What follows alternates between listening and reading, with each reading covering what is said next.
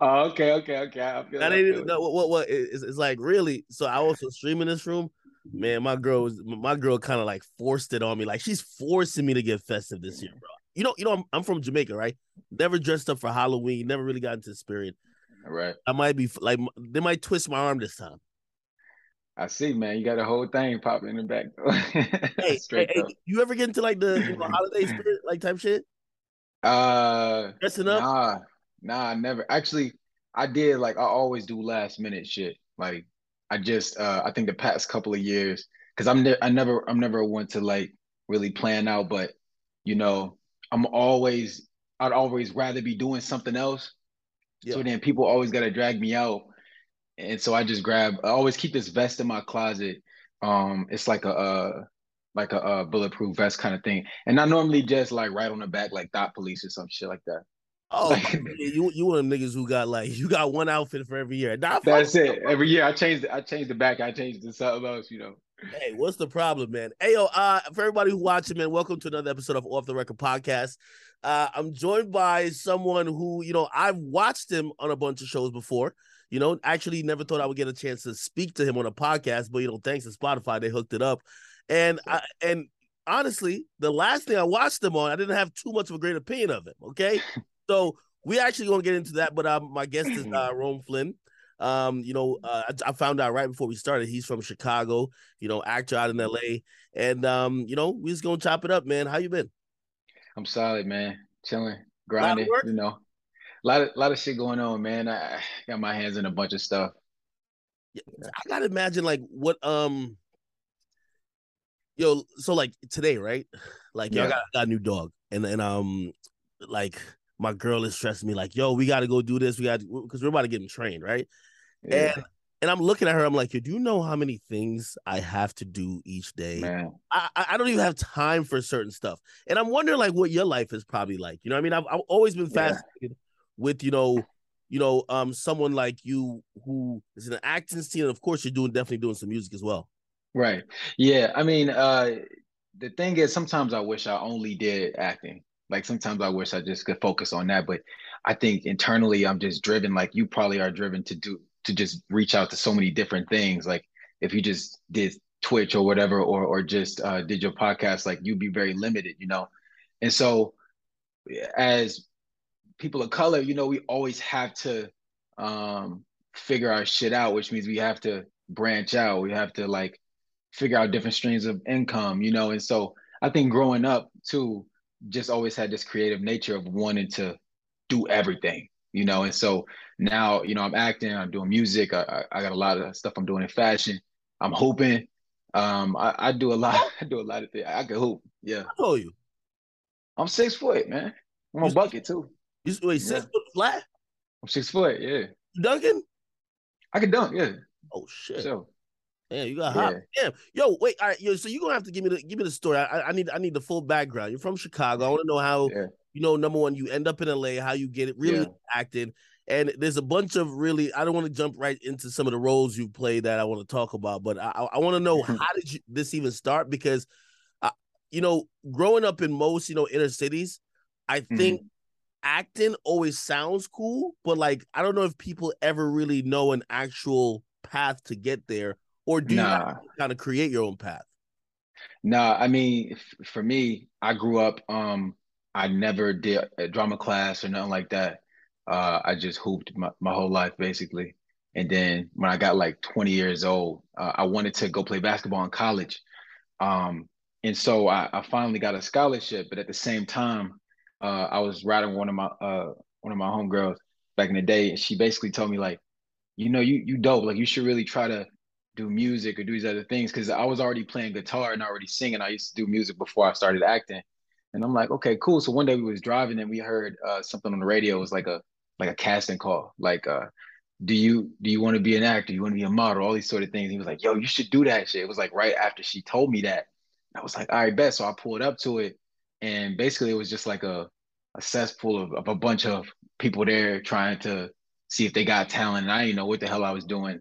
Um, I did like a cold read, which is they give you a script uh, for a commercial and you just read it on the spot. You know, I did that. I I sang something, And then that was it. And then I didn't even think about it. Nervous? Yeah. Nah, man. It, it, was just something fun to do. Honestly, it wasn't. You know where I'm from, man. It's like it, nervous about that. That kind of shit was was never an issue for me. You know what I'm saying? So I, I just went into it like, let's see what happens. You know. And so I ended up getting a call back to go to Orlando and compete in this kind of arts competition, which again, like I ain't know nothing about it. I went out there, and did really well. Um, I met uh, a manager out there um, an agent out there and it was like, you know, you should come to LA. And I was like, LA, that's crazy. You know what I mean? I don't know nothing about LA. Um, but I ended up finding an agent in Chicago, which really got me started, uh, at least auditioning and stuff like that in Chicago. At the same time, I had this scholarship to play basketball. So I had already signed my letter of intent to play. And this was like, if you don't mind saying. Oh, yeah, it was at Bethesda University. It was in Illinois. Ah. So, I, I mean, this is all I ever wanted. You know what I mean? Pay for schooling, like yo, listen, you, yeah, yo, come here, we want to pay for your schooling. Oh yeah, that's for sure. Yeah, oh tough. yeah, yeah, yeah. It was. I mean, like I said, I was I was gonna be the first one in my family to go to college, you know, and so I was like, man, that's the only guy I ever wanted, right? And then so acting came about. I was like, man, this is crazy. I'm actually good at this, and I don't even know how I'm good at it, you know. Uh, but I basically was at a, a fork in the road where I had to choose. You know, I couldn't go to college, play basketball, also pursue acting at the same time. Um, so I had come to the conclusion that I always knew that basketball had a shelf life, you know, but acting or arts, these kind of things, the potential was limitless to me. So, you know, we got amazing actresses like Cicely Tyson who, who acted till they were like 90 something, right? So I'm thinking to myself, like, what what is the probability of me making it somewhere and making money off basketball? So that was another thing I had to consider. You know, my family, I was taking care of my family or trying to at the time. So um, acting just felt like, you know, it was more of uh, an opportunity to be successful. So uh, what I had to do next was was crazy though, because I already signed my letter of intent, right? I so, didn't know that. Exactly. Yeah. So I basically I, I called my coach and I told him because uh, we had got real tight. He was he was like, man, you know, I'm excited about the season. This was like about to start, and I told him like, man, I can't play. He's like, what do you mean you can't play? And uh, to be real, I honestly didn't tell him the truth because the idea of saying I want to go to LA to pursue acting just seemed like a, a bigger lie than what I was going to tell him anyway. So I said, uh, you know, uh, I got nowhere to live, which was kind of true. You know what I mean? He was like, no, don't worry about it. I'm gonna put you in the house with a bunch of other hoopers. We're gonna take care of rent. I was like, damn. you know, I gotta Yeah, you gotta come up with a lie. Yeah, yeah, I gotta come with something different, man. And then I was like, what's one thing that they that he can't really back me into a corner with? And I was like, man, my mom, she she's sick right now, man. Uh, she was healthy though. I felt bad about that shit after that. but he was like, man, you know, if you ever want to play, uh, let me know. We'll, we'll always figure it out.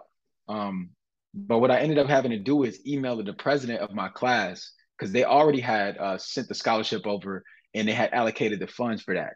You know, when you get a scholarship, they get money for you be able to play. Yeah. And so I emailed him and I basically sent him a long email like, yo, man, this might sound crazy, but uh, I want to just rescind my my scholarship and you know drop out of my classes and all this sort of thing. And uh, I told him what I wanted to do. I was honest with him about it, and he said, "I don't really know you, but kind of believe you." And then they just gave me opportunity to to just back away from it clean, you know. And after that, um, I continued with my job. I was working at a pawn shop for for a while until I uh, just decided to move to LA. Wait, so like at the moment you're like sending this email, and even when you're telling your coach, right? Um, yeah. Like, how positive because even if you weren't going to make it to the pros, like a paid four year college paid for room and board, you know, you could turn that into something, right? Oh, for sure. Something tangible. What, what what point were you in your acting career where did you see like, oh no, at least something's going to happen? I don't know how far it might go, but something's gonna happen. Um, you know, I, I don't think I ever reached a point where I was like, I'm gonna make it. I never thought about that. To be real, I thought to myself, like, if I could get to LA, what's the difference of living? Because LA always seemed like a fairy tale to me, especially from where I where I'm from. It never really felt like a real thing, especially when you talk about Hollywood. That's what I was talking about. Mm. Like, you know, um, and so to me, I was like, damn, if I can get to LA, you know, I, I can be broke here. Shit, I can be broke in LA. You know what I mean? I'd rather be broke where it's always 75 degrees. You mm-hmm. know what I mean? and so that was kind of my driving force, but also um, my my family was real supportive, you know, and so my mom was like, whatever you want to do, you know, we're gonna support you doing it. I just felt so driven to do it. I'm telling you, like, I always pay attention to signs. And so even since I was younger, when I listened to the radio and that came on, like in the moment that she had asked me that, like I always try to pay attention to those things I feel like the universe sends you. So I always just lean into that. And it just kept leading me in this direction where I was like, I gotta keep going that way. You know, and so I turned down basketball, which was something I always wanted my whole life. You know, it's a real crazy experience. and, and, you're still working at a at a local place and, and, and what happens? Like, you know, yeah. So I was working, I ended up, I was working at a pawn shop for like two years right out of high school. Uh, instead of playing basketball, you know, I ended up working at this pawn shop and I had a bunch of auditions in, in Chicago, right? Once I decided I was going to pursue acting, I, I had got an agent in Chicago and they were dope, you know, and uh, they always gave me uh, auditions like last minute though. And so I, when I reached a certain age, I moved to Springfield, Illinois. So that's where I was living at and working at, you know, at this pawn shop in Springfield. Um, and they would send me auditions like a day before, you know, when I would have to be at work. And so my boss, like, uh, coincidentally, was a like an acting uh major in, in college. Like he he loved acting, but he it never panned out for him. Yeah. So, I, well, I think I just got lucky again. Another sign to me was so crazy because he always supported me leaving work to go to these auditions. Which oh, yeah, other, yeah, he didn't never fire me. He wanted me to go. Like he was always like, "Yo, you got it." Like because he always wanted to to do it, you know. And I used to run my lines with him and stuff. And he was kind of a part of my story to get there it would be last minute. I get a call like, yeah, can you be downtown in like six hours or whatever? I'd be like, damn, you know, let me ask my boss. He'd let me leave every time, you know. And so I think any other job I would have been fired. I wouldn't have had the money to even make it to Chicago, you know. Um, so I did that for a while. Learned how to play guitar while I was working there because everybody that I worked with was in a band together. It was a bunch of white guys. They were like a contemporary band. They did a lot of cover songs to like Metallica and like Slipknot, these kind of songs, right? So I learned how to play like electric guitar just by watching them. And then they had a lead singer who who would always not want to practice. Like he was one of those guys who didn't want to practice, but always wanted to do the shows. Yeah. you know what I mean? And so they would always ask me to come sing. So I was just singing these fucking, you know, these songs that are just so crazy for me to be singing. But uh creatively just opened my mind even more, you know, to music and all of it is uh, synonymous anyway you know, acting, uh, music, uh, whatever you think, art, draw, drawing, all of it's really synonymous. So I think that also helped me too. Um, by the time I got to LA, honestly, I, I, just had a bag of clothes, man. I didn't even had nowhere to stay. I ended up staying with uh one of my agents. I didn't even know him well. I was just like, yo, this is crazy. I don't even know this dude. Yeah, but I had another one of my homies that came up here too with him, you know, and so we was just kind of bouncing around to different um cribs that he knew, and in a couple nights we didn't have nowhere to stay. So he let us stay at his place. Uh, he had a big ass crib though, so it wasn't nothing. But um, but yeah, I did that for a while. You know. Yeah. By the way, it's so like you know, and, and in my travels to LA, right? Um, just talking to people who are kind of on that similar grind, man. For me, the way I live life, if it's uncertain, and by the way, you know, we've all like you know going through any journey to success, there's going to be uncertainty. But I always look at that to be like, you never know. Like, you know, a lot of people go out there, they'll be working in a restaurant or, or a busboy while they, you know, I mean, they they they pursue their dreams. And it's like, you never know if that's all you're gonna do because you're just never gonna get that break. So it's it's kind right. of it's, it's kind of scary though. Yeah, I mean, I think where I came from, man, it's just like it was real life situations that I dealt with.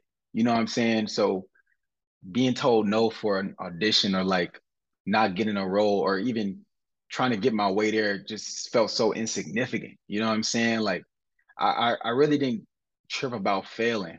You know what I mean? I I only was just focused on trying to lean into what I felt like I was supposed to be doing.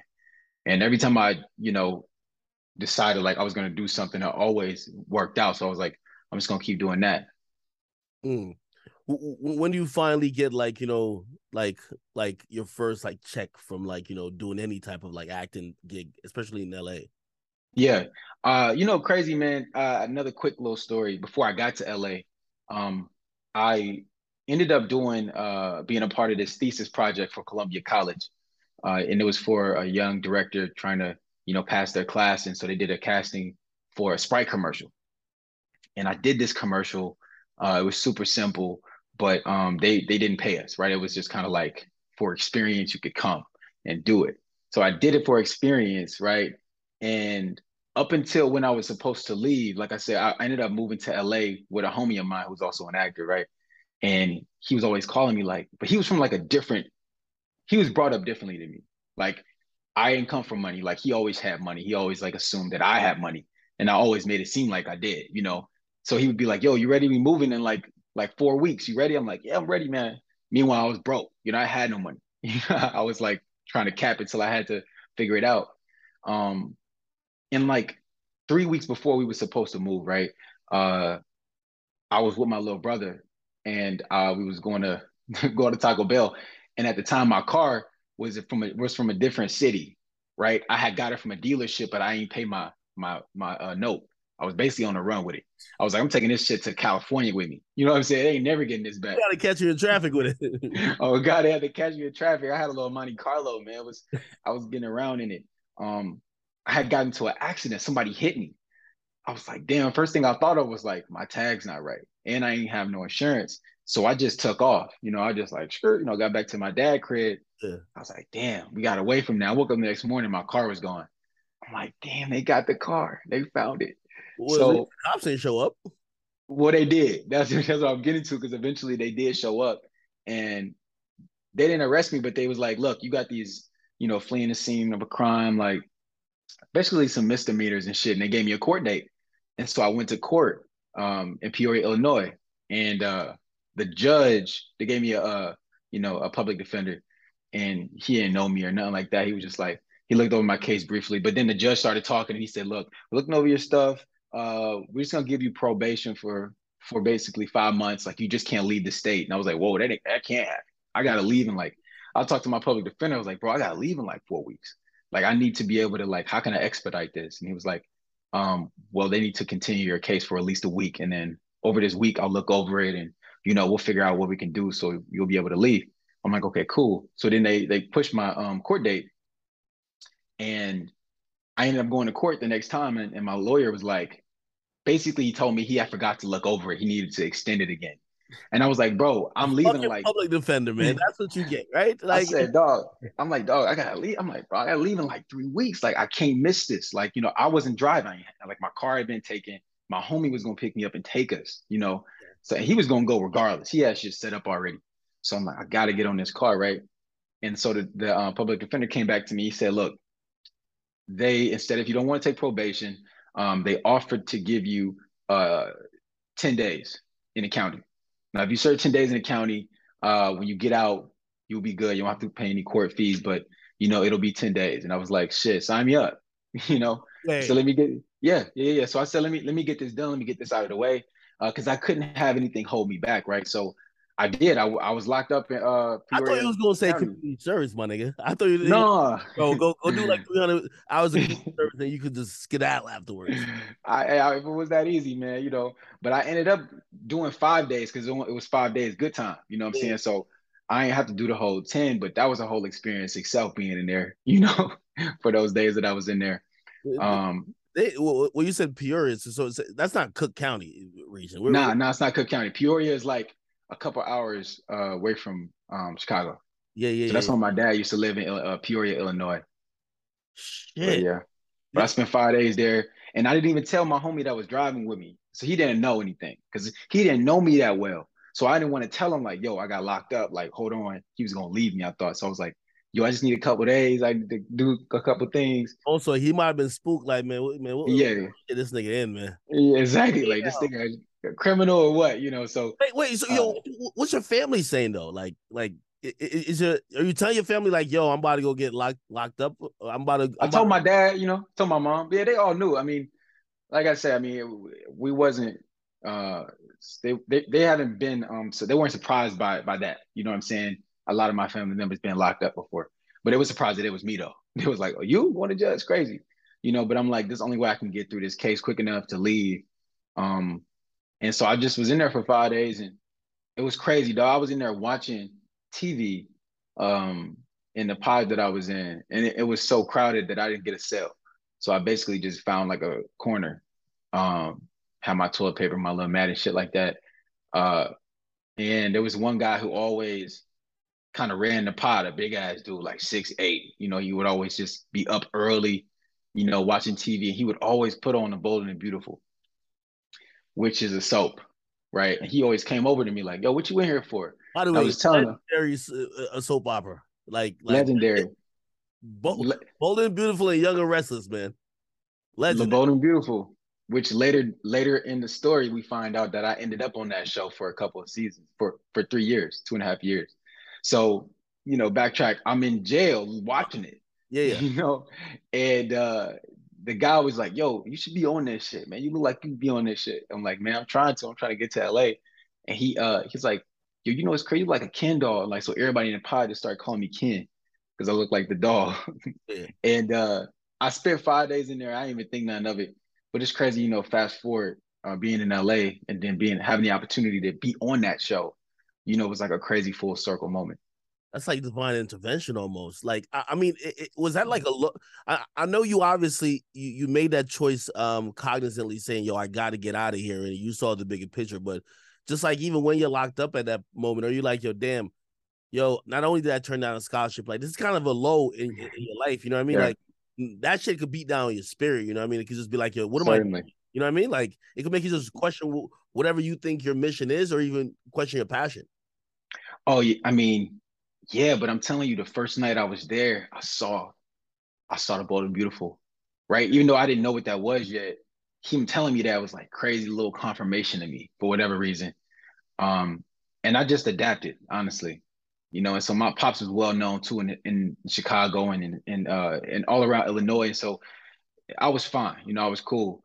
But um I never really felt felt low. The only thing that was was crazy, just the politics of being in there for a couple days. Like immediately, you know, you just get kind of submerged into that, into that lifestyle, you know. Um, and then having to figure it out, even if even if it's just five days, because there's always shit going on, always ways you can get in trouble always ways you can get more time.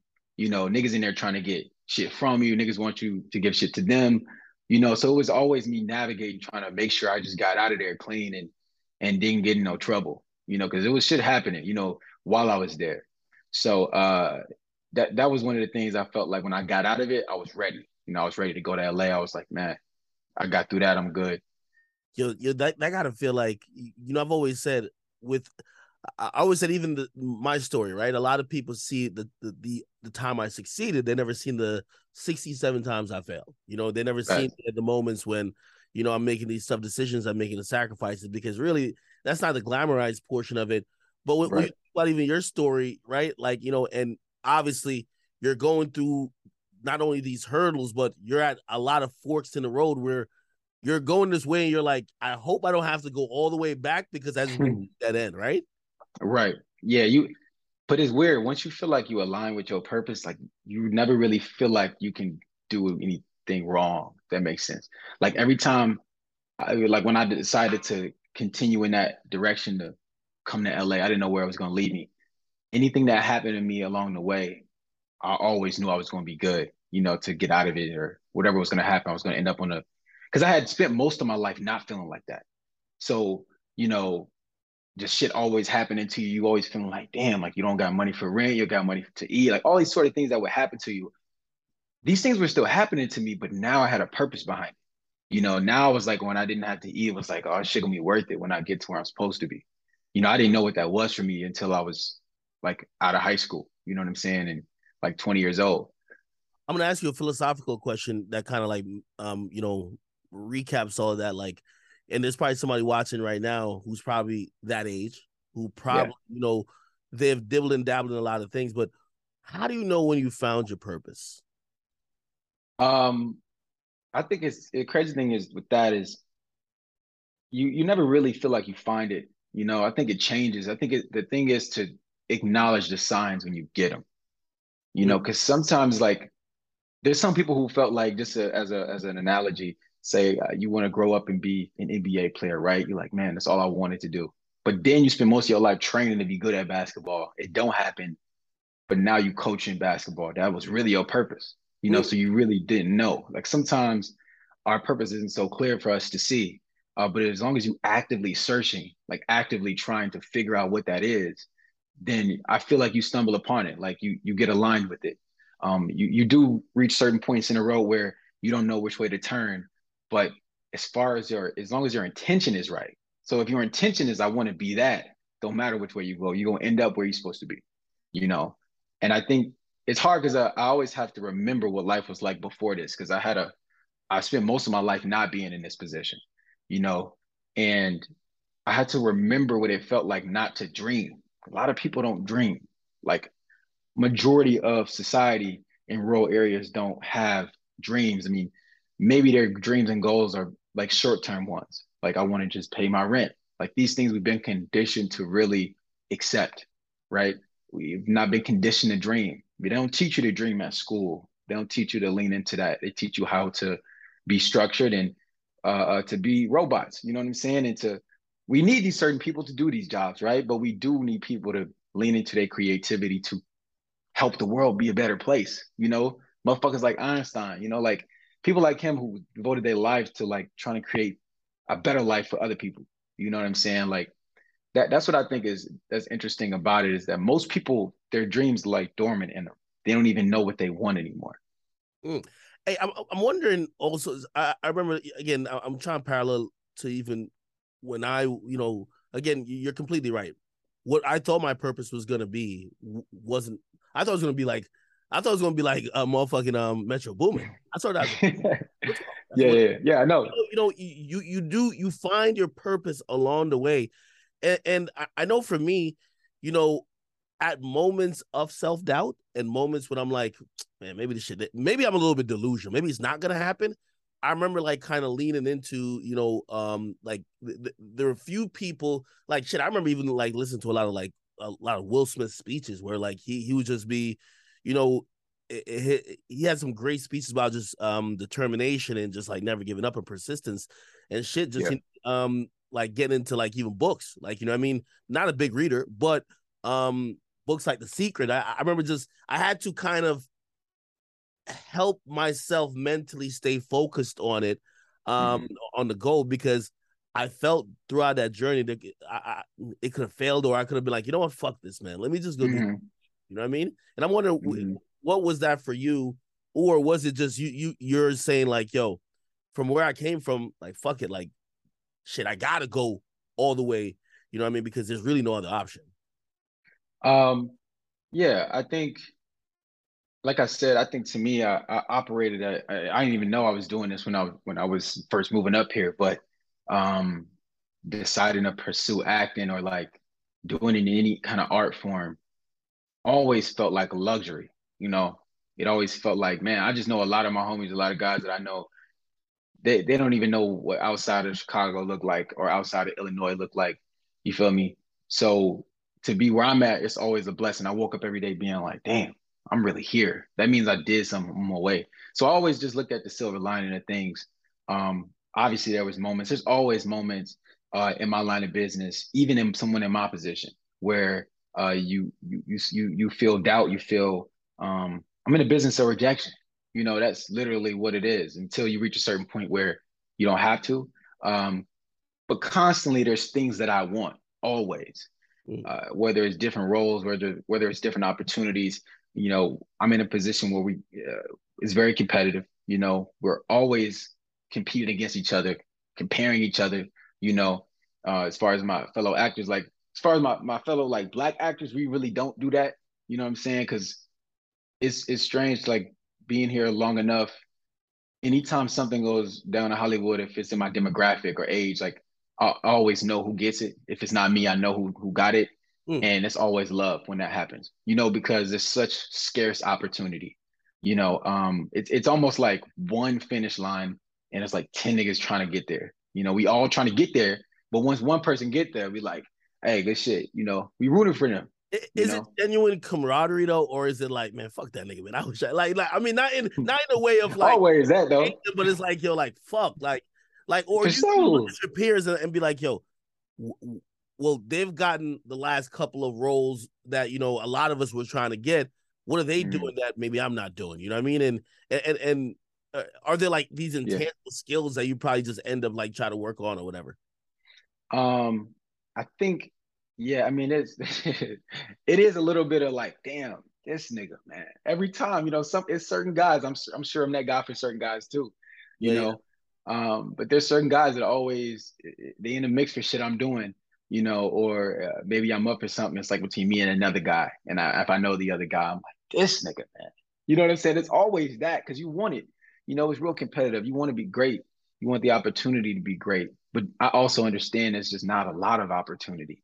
So that's really where the competitiveness and crab in a barrel um, mentality comes from because we know there's only one opportunity. Generally, out of every project, maybe one or two, you know, you'll have opportunity. Um, and if it's a lead, it's like very scarce. You know, normally there's a trickle down effect. I have to, I had to wait my turn. That was the thing. You know, it was a lot of guys who who started in this business earlier than I did. You know, I started acting when I was already an adult. You know what I'm saying, and trying to figure it out without training and coaching and all of these things. So I got passed up a lot just because I wasn't a name, you know, and I literally had to wait for niggas to get busy, for niggas to be too busy. Oh, you know what I'm saying? That's what you mean. That's what I mean. Had to wait my turn. That was it. Just being like patient. Like certain things I really thought was for me, I didn't get. And then you know the other thing of it is not that you just only get rejected, but you get reminded of it mm. because we we in a world where shit. I'm in Hollywood. I probably see five billboards for this shit probably see this nigga on every one. you know what I'm saying? So you constantly reminded of your shortcomings, and then your wins you don't really get reminded of as much. You know, so I had to wait my turn for guys to be too busy. When guys got too busy, I found my way in. You know, and and I found a niche, and I think think that's important, especially for uh, if you are an actor, actress who uh, of any kind of color, you know, brown, black, whatever. You gotta find a niche. You gotta figure out what that is because the reality is there won't be a lot of opportunities for people of color to play characters that are uh, out of the norm of your imagination, right? So I can't be I can't be the Joker, right? Yeah, because yeah. They, they just don't have those. They don't have these kind of roles for us, right? So if you figure out what your niche is and become really good at that, you could be known as that guy who does that really well, you know. And now, mine. Yeah, yeah. I was gonna say, what do you think your niche? Yeah. Um, I, I think I portray love really well on screen. Um, aside from, I think I, I just spent a lot of time being opposite of of women all the time, like a boyfriend or you know a husband, that kind of thing. I figured out how to portray love on screen because love's universal. You even got to know what language it's in to know what's going on. Um, and I just leaned into that as an actor. Again, being on a soap for two and a half years definitely helped me with that. Um, because of workload, and then also everything I did after that. You know, I will say the only thing I didn't do that on was How to Get Away. It wasn't. I didn't really have that component to my character, but everything else I've had that. No, you did. You did have that in, in, in How to Get. Oh yeah, I mean, yeah, yeah, yeah. I mean, I mean, like you, you smashed yeah, the, the black girl. I was thinking. I see, like I'm. I'm it was her and also Michaela. Joint. and Michaela, yeah, yeah, yeah. Hey, hey, hey, I'm wondering about different type of acting. Um, yeah. being on a soap opera versus like being, uh, I don't know what, for example, they would consider um, um, like how to get away with murder, right? Yeah. Uh, right. Drama, like I don't know what, what it's called, thriller. Like I don't know, like I don't know it's the drama. Okay.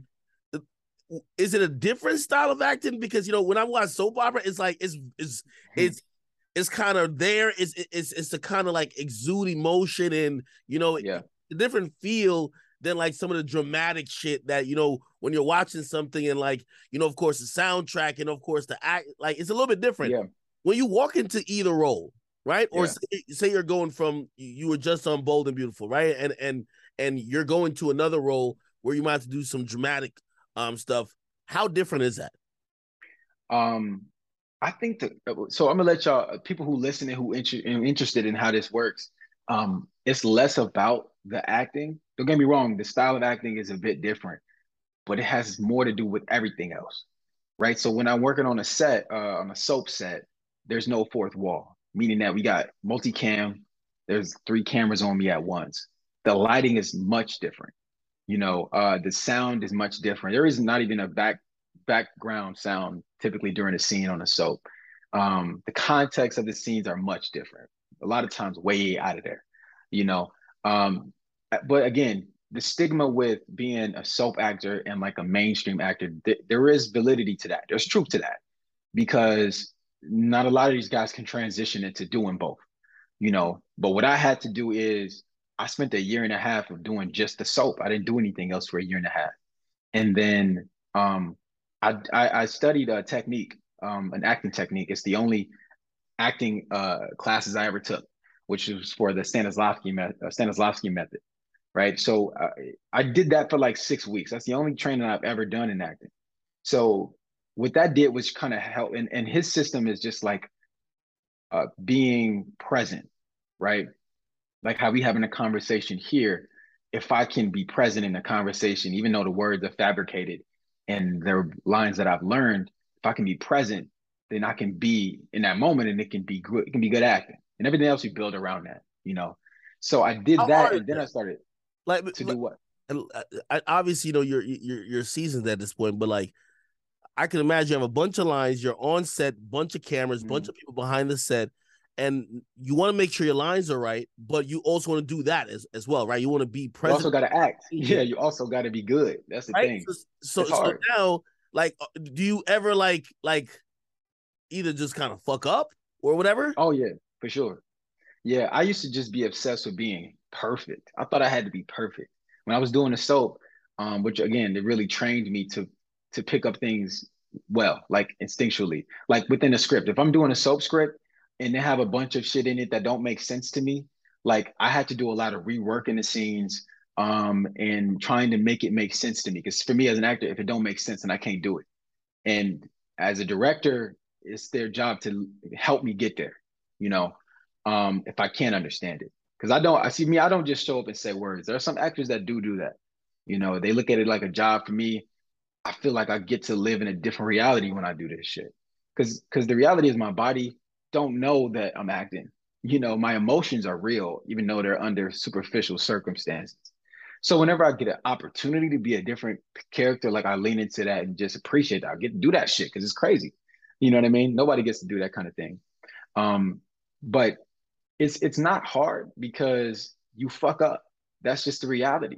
Like sometimes camera fucks up. I'll have a scene where I'm doing it and I'm like, damn, that was a great scene. And they'll say, you know, go back to one, reset. It was a camera thing. We'll be like, fuck, we'll do it again. So everybody fucks up at some point.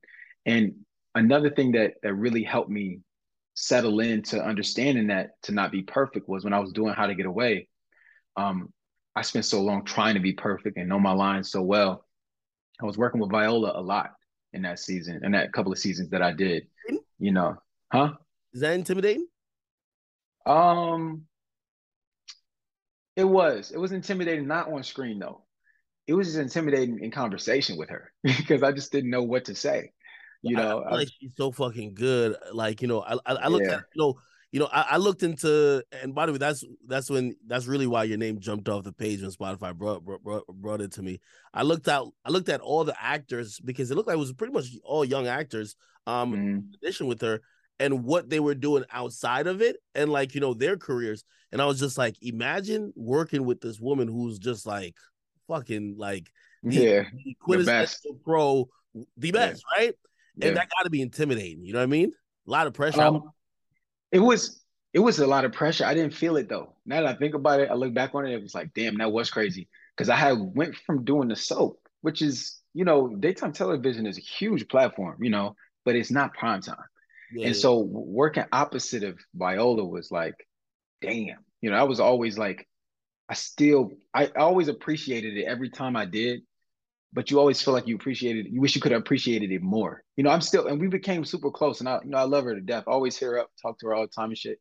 But the first couple months I was doing How to Get Away, like I didn't know what to say to her. I just had so much. She was in my top five best actors ever, like mine before I started working on that show. So when I got there, like you in the makeup room and you don't know how to, hey, you know, you want to be uh, approachable and shit, and but she was you filming Fences. Annoy her, right? Mm-hmm. Yeah, you don't want to be like too much going on, you know. But but I'm eager to learn. I'm eager to. I want to be great, you know. And I'm I'm witnessing greatness, being in the moment with her, um, and being able to have one-on-one scenes with her. Because not a lot of, of actors on that show had that opportunity as much as I did.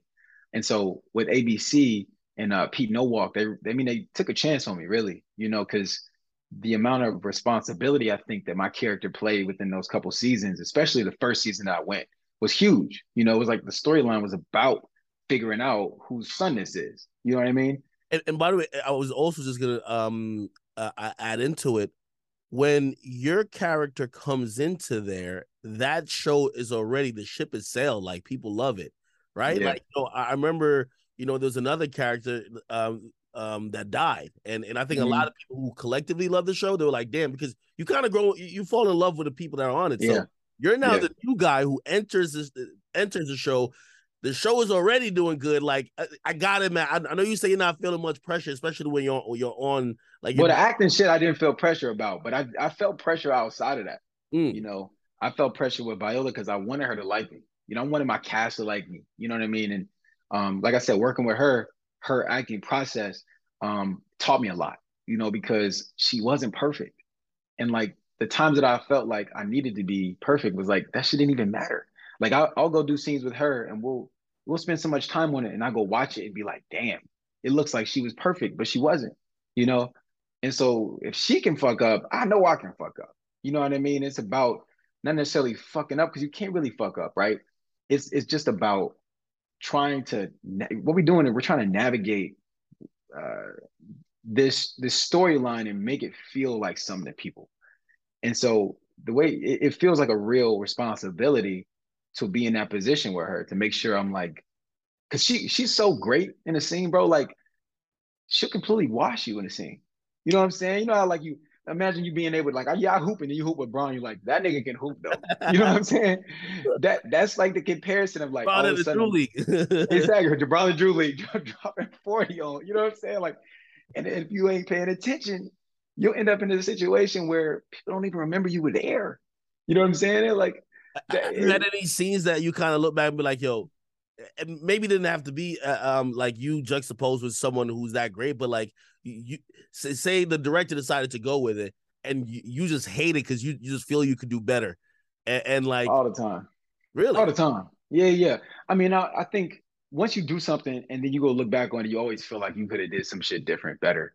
But but I try not to analyze it that way. Um, I just try to because to me, I'm looking at it from a different perspective. I'm looking at it from how many times I did it. I remember what that day was like. You know, I remember fucking up on this word.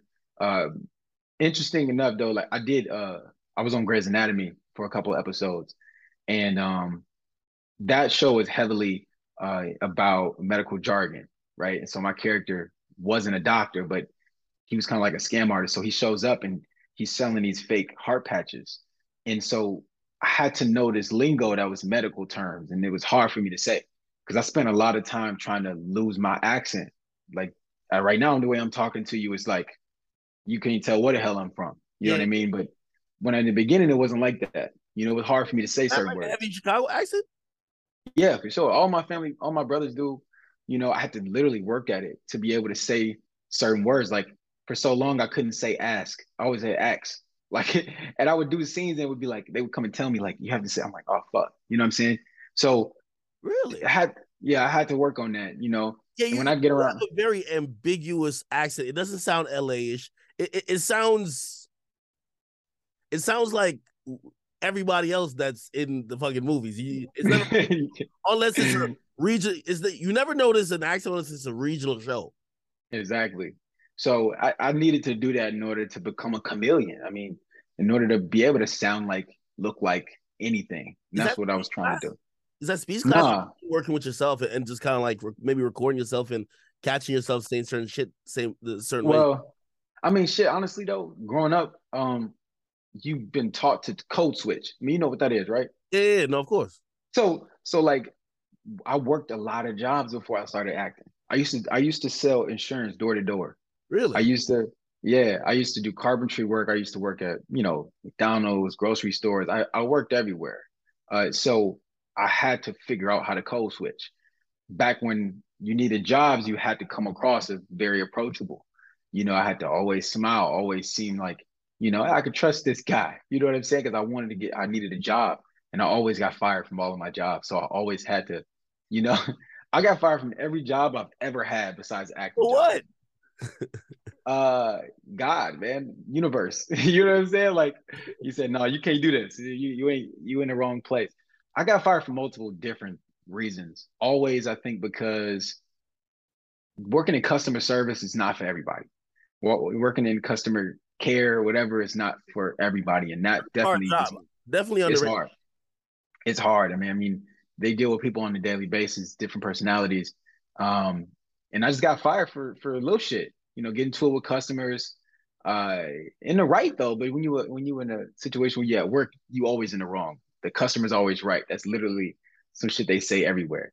So um only people who get it right all the time, at least because you, you gotta be even, even if you're having a bad day, you always gotta present like a really good image. Only only people at Chick Fil A, man, they're always good. I don't know what's going on with them. I don't know. They vet them, man. They go to university or something. Like they, they go to Chick Fil A college. Yeah, yeah. They, they, almost could probably be actors the way they be going because they they're either really happy or they could really do the part of being happy. Right, right.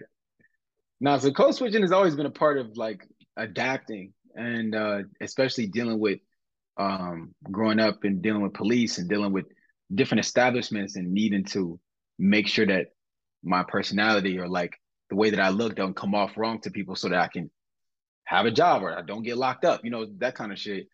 Um, so when I got to when it came to acting, I just had to, you know, tweak certain words.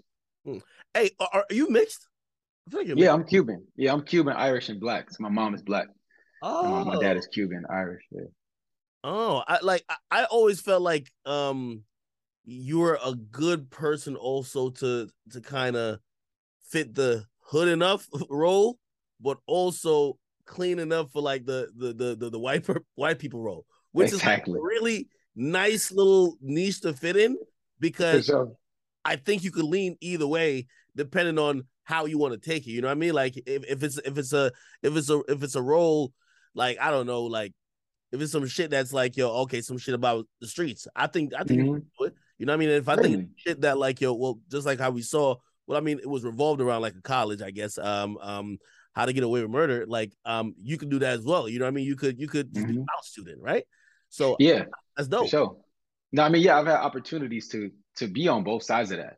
You know, like going in, for instance, was going in for power at some, at one point early in the early stages for power. You know what I'm saying? And Wait, what character? Um, I think it may have been Rotimi's character. Oh shit! Early on, yeah, super early on. On here, yeah. By the way, you know, yeah, so, it's my homie. Yo, he told he, he told some of the same stories, kind of like he was got he was getting beat out by certain people. So I guess that's just an actor thing, right? Where it's like, it well, you know, yeah. like there's always probably that one guy who gets most of the roles you want to get, and there's probably somebody behind you that's probably like, this motherfucker keep getting every every role I need to get. You know what I mean? Exactly. But I think it's mainly an issue with with black actors though. Mm. Um, because like I said, there's limited opportunities, you feel it even more. So uh, if I'm going up for something, I'm like, damn, I already know who they're gonna see for this. As opposed to my white counterpart actors who I know, they get so many opportunities to be. Say if it's a movie being made, right, and it's an ensemble cast. Say it's Lionsgate doing some huge film, yeah. right? Most of the mains are gonna be white or a different ethnicity is going to be white for the most part. So you not only have opportunity to be one, two, or three of the characters, you know, there's other opportunities outside of that. So yeah. as a black actor or actor of color, normally there's only one, you know, role being fitted for someone like like me. you know what I mean? So I'm like, it's only one of us gonna get this shit. a yeah. lot of times my white actors tell me all the time they go in for something like, yeah, man, they uh, gave me a script for something else while I was there, end up reading for a different like role. That rarely happens you know, for me. Hey, you, you also you were in um um which I guess was a Lionsgate film, uh the, the Madea family funeral. Yeah, working with Tyler Perry. Yeah, yeah, no, of course. I, I, number one, I want to know how that experience was, but also I do, um I'm interested to know the difference. And again, I'm trying to like just obviously I'm not an actor, I'm just trying to think about it like what that experience could be between a mm-hmm. soap, uh, a dramatic um type of you know uh, um series, and then now this is big screen shit, right? Like I'm, I'm wondering. Yeah is there a, that much much of a difference? Because a lot of times when when we see people that we even like on recurring series, we never see those guys. You know what I mean? Like sometimes they just typecast them to that. Like, oh no, yeah, exactly. yeah. on TV, but they don't throw them in films. Like, right? What's the difference? Well, there's definitely a difference. I mean, I've spent my career navigating that exact thing. You know, I once I started doing soaps and I started doing drama, I got a lot of offers that were similar to what I was doing. You know, once I did Tyler Perry, I got a lot of stuff that was similar to that. Uh, that was offered. I turned down. I turned down shit all the time. Like I'd be saying no to everything. You know what I'm saying? Just because I know it's always something better. Um, and so doing the soap, you have to prepare differently for that. So doing a soap, just a quick rundown. Like I'll go to it's a nine to five job for an actor as really? being on a soap. It's basically a nine to five job that you don't really work hella long hours. You do film 40 pages. That is the difference though. So your brain, you need to be able to train it to take in information, um, to know your lines. The time you have to memorize. Um, doing a soap. I mean, shit. We maybe do 40 pages a day. I maybe do half of that, maybe. You know what I mean? On a day. So we we film multiple. I mean, it's it's a show that's on every day.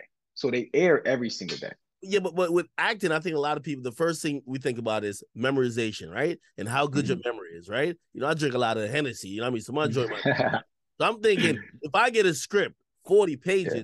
Am, am, I just like when I leave my trailer, am I just like, yo, I, I memorized one page or maybe like two, three pages of like what I gotta say? Or I gotta walk into every scene like knowing like the whole shebang. Nah, uh-uh. No, I think it's just it goes by scenes. So say for instance, we may be multiple pages, but we're gonna shoot each scene. Now, uh, each scene gives you opportunity to compartmentalize. So I can only I only know I can focus on this particular scene, right? And every time I'm working my lines or I'm learning them, it's always about listening. It ain't even about what I'm reading. It's about what did that person just say. That lets me know what I need to say next. You know what I mean? And so if I knew about that, I can focus on that part of the scene. When I'm done with that scene, move on to the next scene. Next scene is a lot of times a totally different room, different setup, different, you know, it gets your mind to refresh itself and approach it again so that you don't feel like so like again, you probably think, damn, you probably mix your words up from the last scene. Like, but you don't do that because the context is different. The scene is about something else. You know, and so that's that's kind of like the soap thing is broken down in a way where we know if we go to work, we're gonna get off in a decent amount of time for the most part. But you know, we're gonna film a lot. We're gonna we're gonna I'm gonna have to say a lot. Um, I'm gonna have to memorize a lot and also be good. That's also the thing. So it took me like a year and a half to really be good at being on a soap.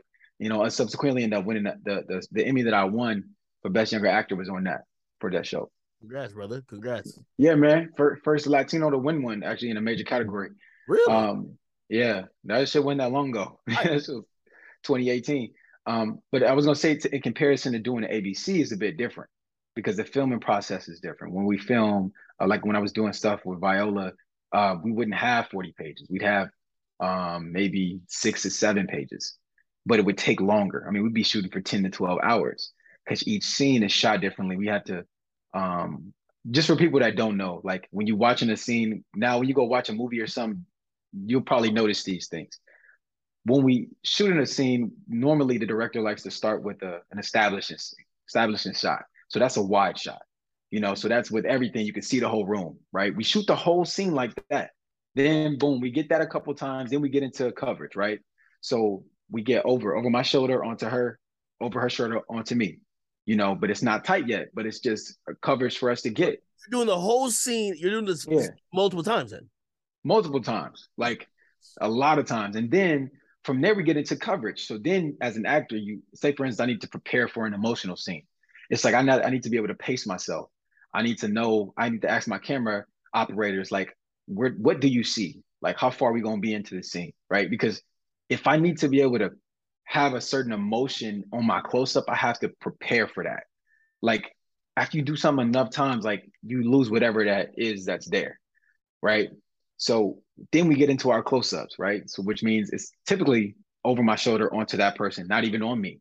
So I still gotta act even though I'm not on screen, just so they can do their part. And the thing about Viola, she always acted, even if she wasn't on screen. She always brought that shit, even if nobody watched. Yo, how, listen, w- there was some scenes where she was crying and like super emotional. Yeah. I'm wondering how. So you're telling me she had to do that multiple times? I'm thinking. So, she probably did multiple times, but they probably got one good take and be like, yo, let's yeah. that rap. For sure. I mean, once they get into the so, like I said, you pace yourself. So when we in a wide shot, ain't no need to be super emotional and crying. You know, we ain't gonna use that. We're gonna use this real close. We're gonna get up tight on you for that. So mainly you just pacing through the scene, you doing the blocking, meaning that you're gonna walk where you need to walk in the scene. We're gonna catch all of those certain things. And then for her though, is like I said, she's one of the greatest actresses ever, not just because of when you watch her movie, she's great, but her ability to pick up shit and put it down. Meaning like I'd be talking to her in between scenes, we'd be laughing and shit, and they'd be like, okay, y'all ready? Okay. And she would just like she'd be right in it right away. It'd be like, where did the hell those tears come from? Like, who was just talking about something else? But she had the ability to really just turn it on and off. Um, because she's a pro. She's been doing it for longer than I've been alive, you know. So uh, but again, like that process takes so long to film. And when you get done with one scene, you're like, damn, that took like three hours. Mm. Sometimes two and a half, three hours for one scene. And then you got to focus on the rest of the stuff that comes up the rest of the day. And then with Tyler Perry, it's a totally different thing because Tyler, as great as he is, he works that very. That wasn't a comedy, was it? Which one? The, the Tyler Perry one. Yeah, yeah, it was a comedy. Okay, okay. So, so, um, in addition, I guess I want to know what's it like filming a comedy as opposed mm-hmm. to open in like a drama. Yeah. So in this particular comedy that I did with with Tyler, um, he works like he's very great at what he does, but he works very efficiently. So for him, he always on set, he's always like, you know, time is money. Why are we not shooting? As opposed to when I'm doing ABC, we rehearse a lot. With Tyler Perry, we don't rehearse. You come, you got to come prepared. You got to become ready. You know, I remember the first time I worked with him, um, we had a scene and it was a group scene with me and uh, Tika Sumpter because uh, I ended up doing um, his other show on OWN Network, uh, the Have and Have Nots. So I did that for a couple seasons too.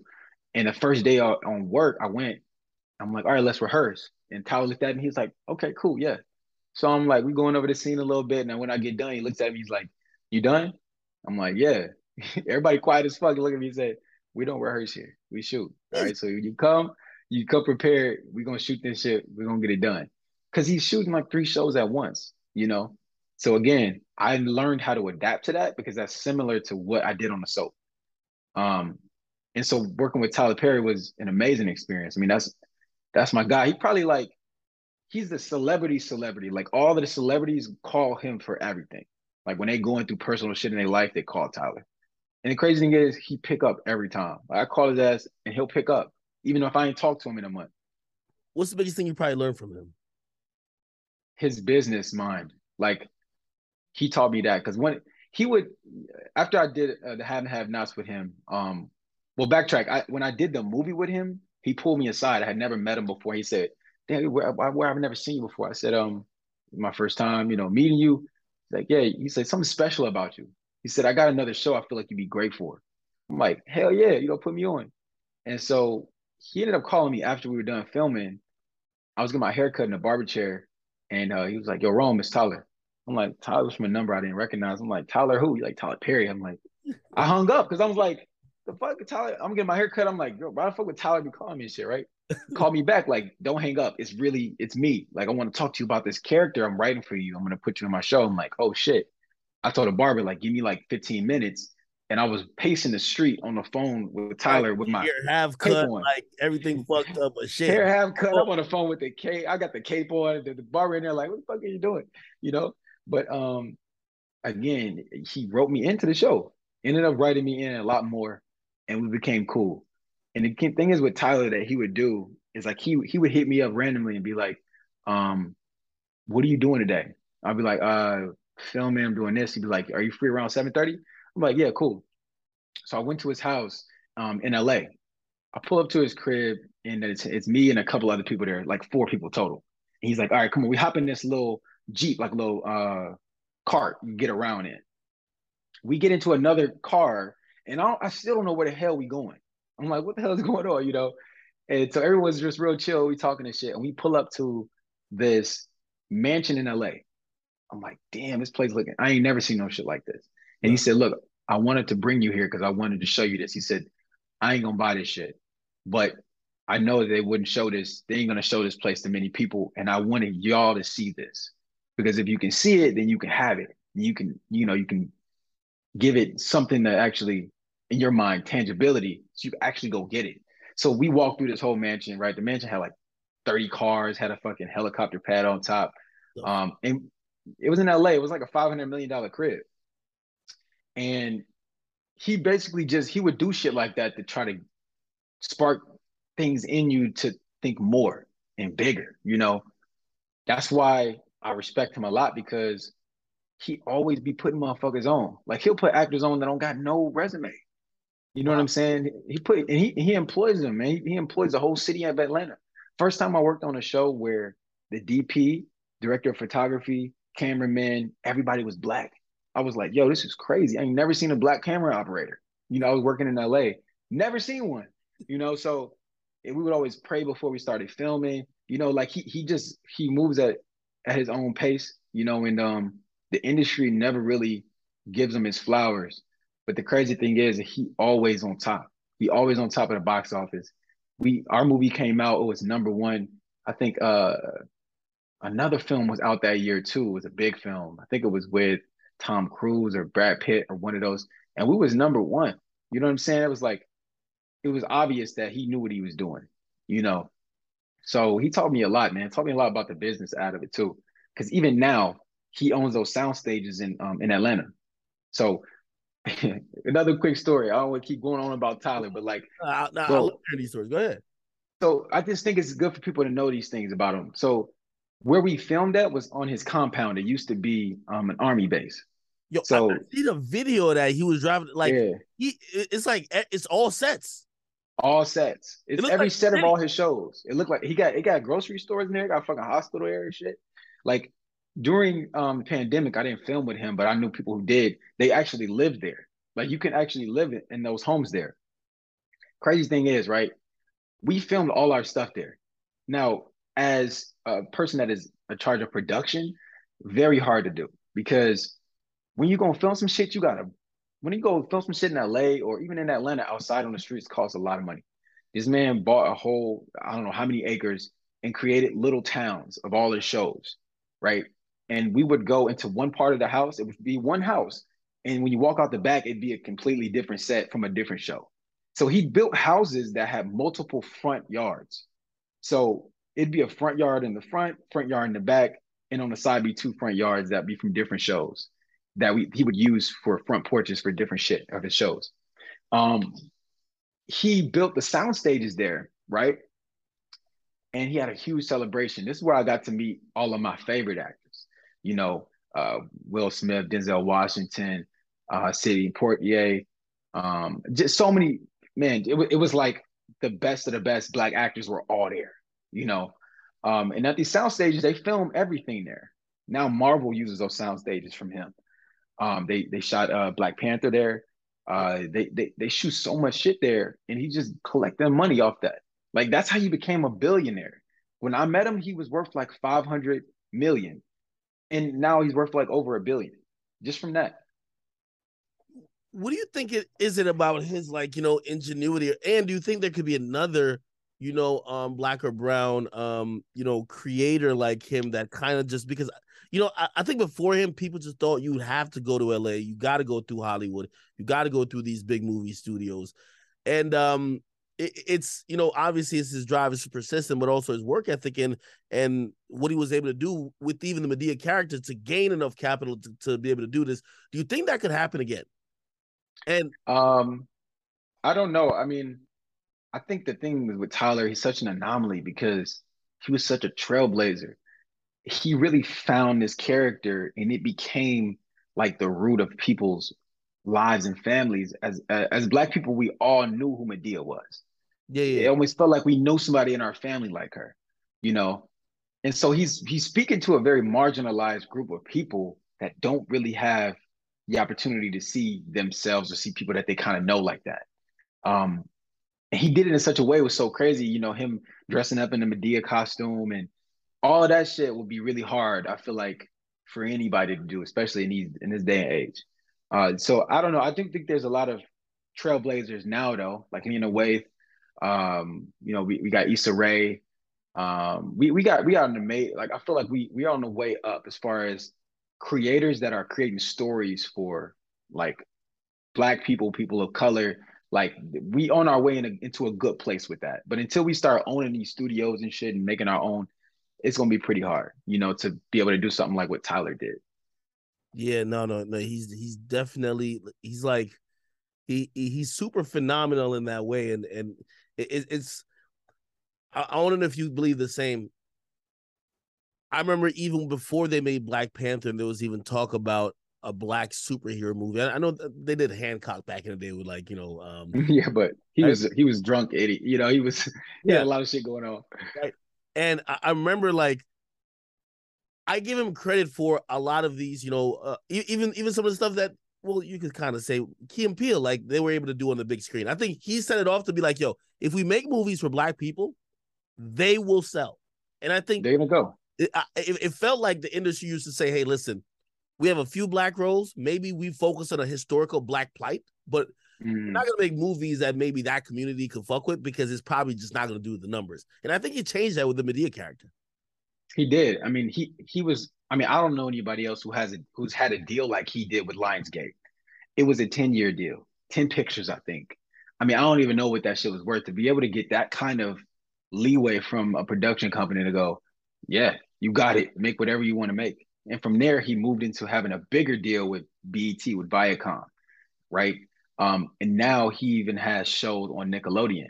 Like I think he was the one that put that little girl Lay Lay on onto that show on there. Yeah, you know she was she was rapping in the car. Now she got her own show on Nickelodeon. You know, or is that Disney? Well, either one. Like she's now she's amazing. Shit, you know she got her own show. So he's consistently doing that stuff. Um, I feel like it goes under the radar, you know, because of there's so much shit going on in the world. I feel like people don't really pay attention to it. But um, yeah, I mean, that what he's doing is incredible. What he's done is incredible. Hey, um, would you see yourself um in the future like being in like a Black Panther type film? Um, of course, you know, I I would love to work with Ryan Coogler, love to work with all of those phenomenal actors in that in those films. Um, it don't have to be Black Panther, but it has to be something of purpose. That's that's the only thing that I operate in now. Like I don't do jobs that don't have a purpose behind them or uh, a, a, certain responsibility. Like if you look at my resume, everything that I've done is really aligned with that. You know, after I got done with the soap, you know, doing Dear White People, um, mm-hmm. doing Raising Raising Dion, um, that all you, you notice, like all of them carry a a, a sense of responsibility, not and just as an actor, but like res- representation. You know. And this is intentional, I'm guessing. Then certainly, yeah. yeah, definitely. So I turned down a bunch of shit. It'd be like, "Dang, you turned that down for that much?" It's like, yeah, but what I'm trying to build and create as an actor, like I want to be one of the greats ever. Mm. You know what I'm saying? So, what drew you to um the fantasy football film? Man, everything. Honestly, you know, working with Marsai Martin, um, who is a who's a young boss. Like she, even though she was acting in that film, she was also she's still doing the producing stuff. You know, she's looking at final edits, uh, and just only being 18 years old. It's crazy. You know, she was leading a film with her, Issa Rae, and Regina King. You know what I'm saying? It's like that don't happen. You know what I'm saying? And so I wanted to definitely work with her. Another of the big reasons what drew me to drew me to it was um uh SpringHill, you know, LeBron's company. Yep. You know, I, I, I, yeah, I wanted to align myself with LeBron. You know, I'm obviously a huge fan of LeBron as a player, but just business wise, I just think he just he don't make wrong business decisions. So anything he go he has his hand in is, going to do well. You know, from Lobos, from podcast, from you know uh the, now Klutch so, Sports. It's just like man, is is this is this um uh, is that is this the first like major picture, major motion picture they're putting out for that? Um, I think he, I think they may have produced. Um, what's that one he did? Yeah, they did documentaries, but I think if I'm not mistaken, SpringHill was also producing um Space Jam, the one oh, he did. Okay. I think that they also produced or had a, a hand in doing that, but I think this is definitely one of their bigger ones, you know, especially with um Paramount too being involved in that. So that and also I didn't even know Omari uh, Hardwick was going to be in it. I didn't know who the other guy was until after I, you know, decided to do it. But I was like, him. I'm like, hell yeah, I definitely wanted to work with him. That's like my big brother now. Mm. Hey, so g- give us a little bit of, you know, like obviously no spoilers and nothing like that, but like give us a little yeah. bit of plot because when I hear fantasy football, I'm, I, I play fantasy football, you know. That was yeah. A lot of people think that.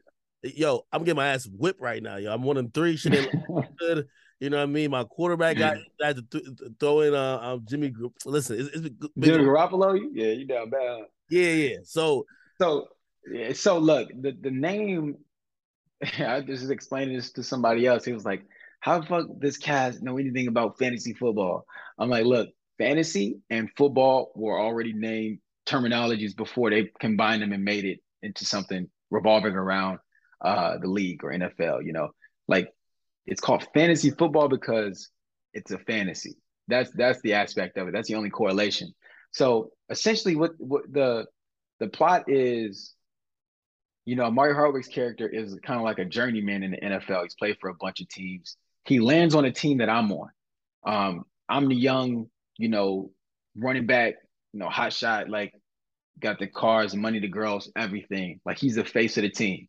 And so Omari's character throughout this throughout the film um, goes through a different he goes through different kinds of uh, a different kind of journey trying to figure out why he he looks at my character as if I took something from him. He feels like I'm living the life he should be living. You know, he should be the star, uh, right? he should be the star, right? Yeah, you know what I mean. But we're both running backs, right? We both we play the same position. Oh, he's a running back too. Okay, okay, okay. Yeah, he does a journey. So he's been everywhere. Yeah, I mean, he just been everywhere. Yeah. So what happens is I invite them to my place um, for a preseason party. Uh, shoot. Huh? And he steals from you. nah, we, we end up playing. So the cool thing about it is like Madden is a huge aspect of the film. Yeah. Um. So I before the, we started filming, I had to go into uh and get motion captured and all this stuff to put me into the game, which was fucking dope as hell. So they come to the crib, we play Madden, and his daughter's really good at it. So I give her a signed copy because I'm on the cover. I give her a signed copy. They leave with it. Um, they argue about him, him, her doing that, and in turn, what happens is it's like this Freaky Friday moment. Like lightning strikes, and they don't really know what just happened, but they go back home, and you know he goes to practice the next day, and he has like incredible day at practice, does shit he had never done before. Um, and we find out throughout the story that she was also playing as him on Madden, doing the same exact thing. So whatever she plays with him on the game, that's how she plays in real life. That's how he plays in real life. Mm. So that's kind of like where the the story is, which is like, how the hell this guy overnight become good enough to basically take my spot? And I was the face of the league and everything, face of the team. Um, and a bunch of funny shit happens in the middle of all of that. And uh, you know, at the end, we, it's a it's a feel good movie, man. At the end, we come together and we need to work together in order for for us to win. You know, uh, but the cool cool thing about this movie another thing that drew me to it was like I was like, damn, this is definitely somebody's dream, you know, playing in the NFL. Like I got to wear the official jerseys. We we filmed at the Atlanta Stadium.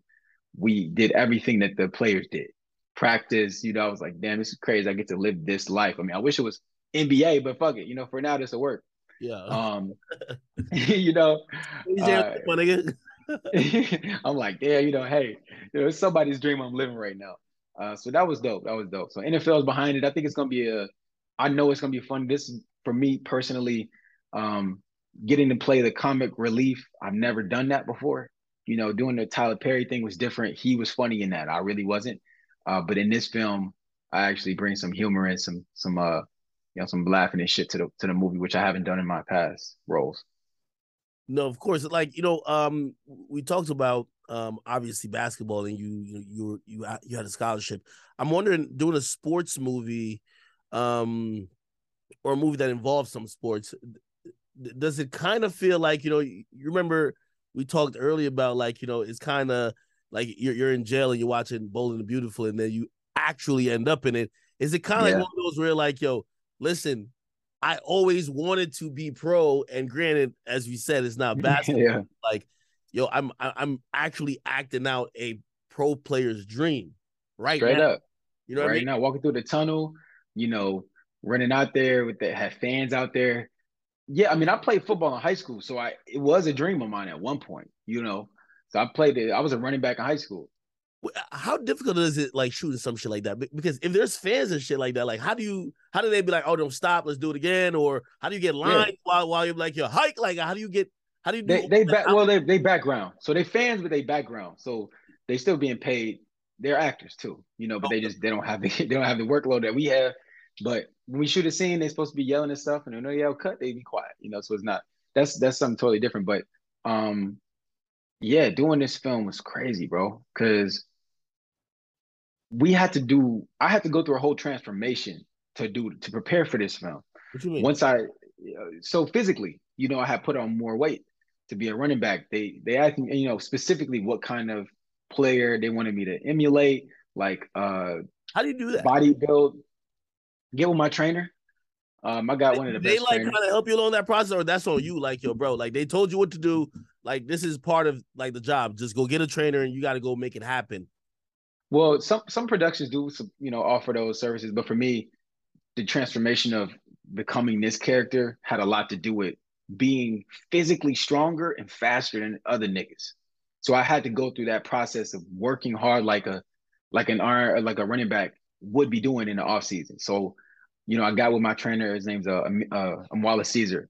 He trains a lot of guys in the NBA though, but he's a strength coach. He does you know amazing things with with me. Every time I have a role where I have to transform, like when I did Raising Dion, I had to get in, into like action figure shape, and I worked with him. You know, before that too.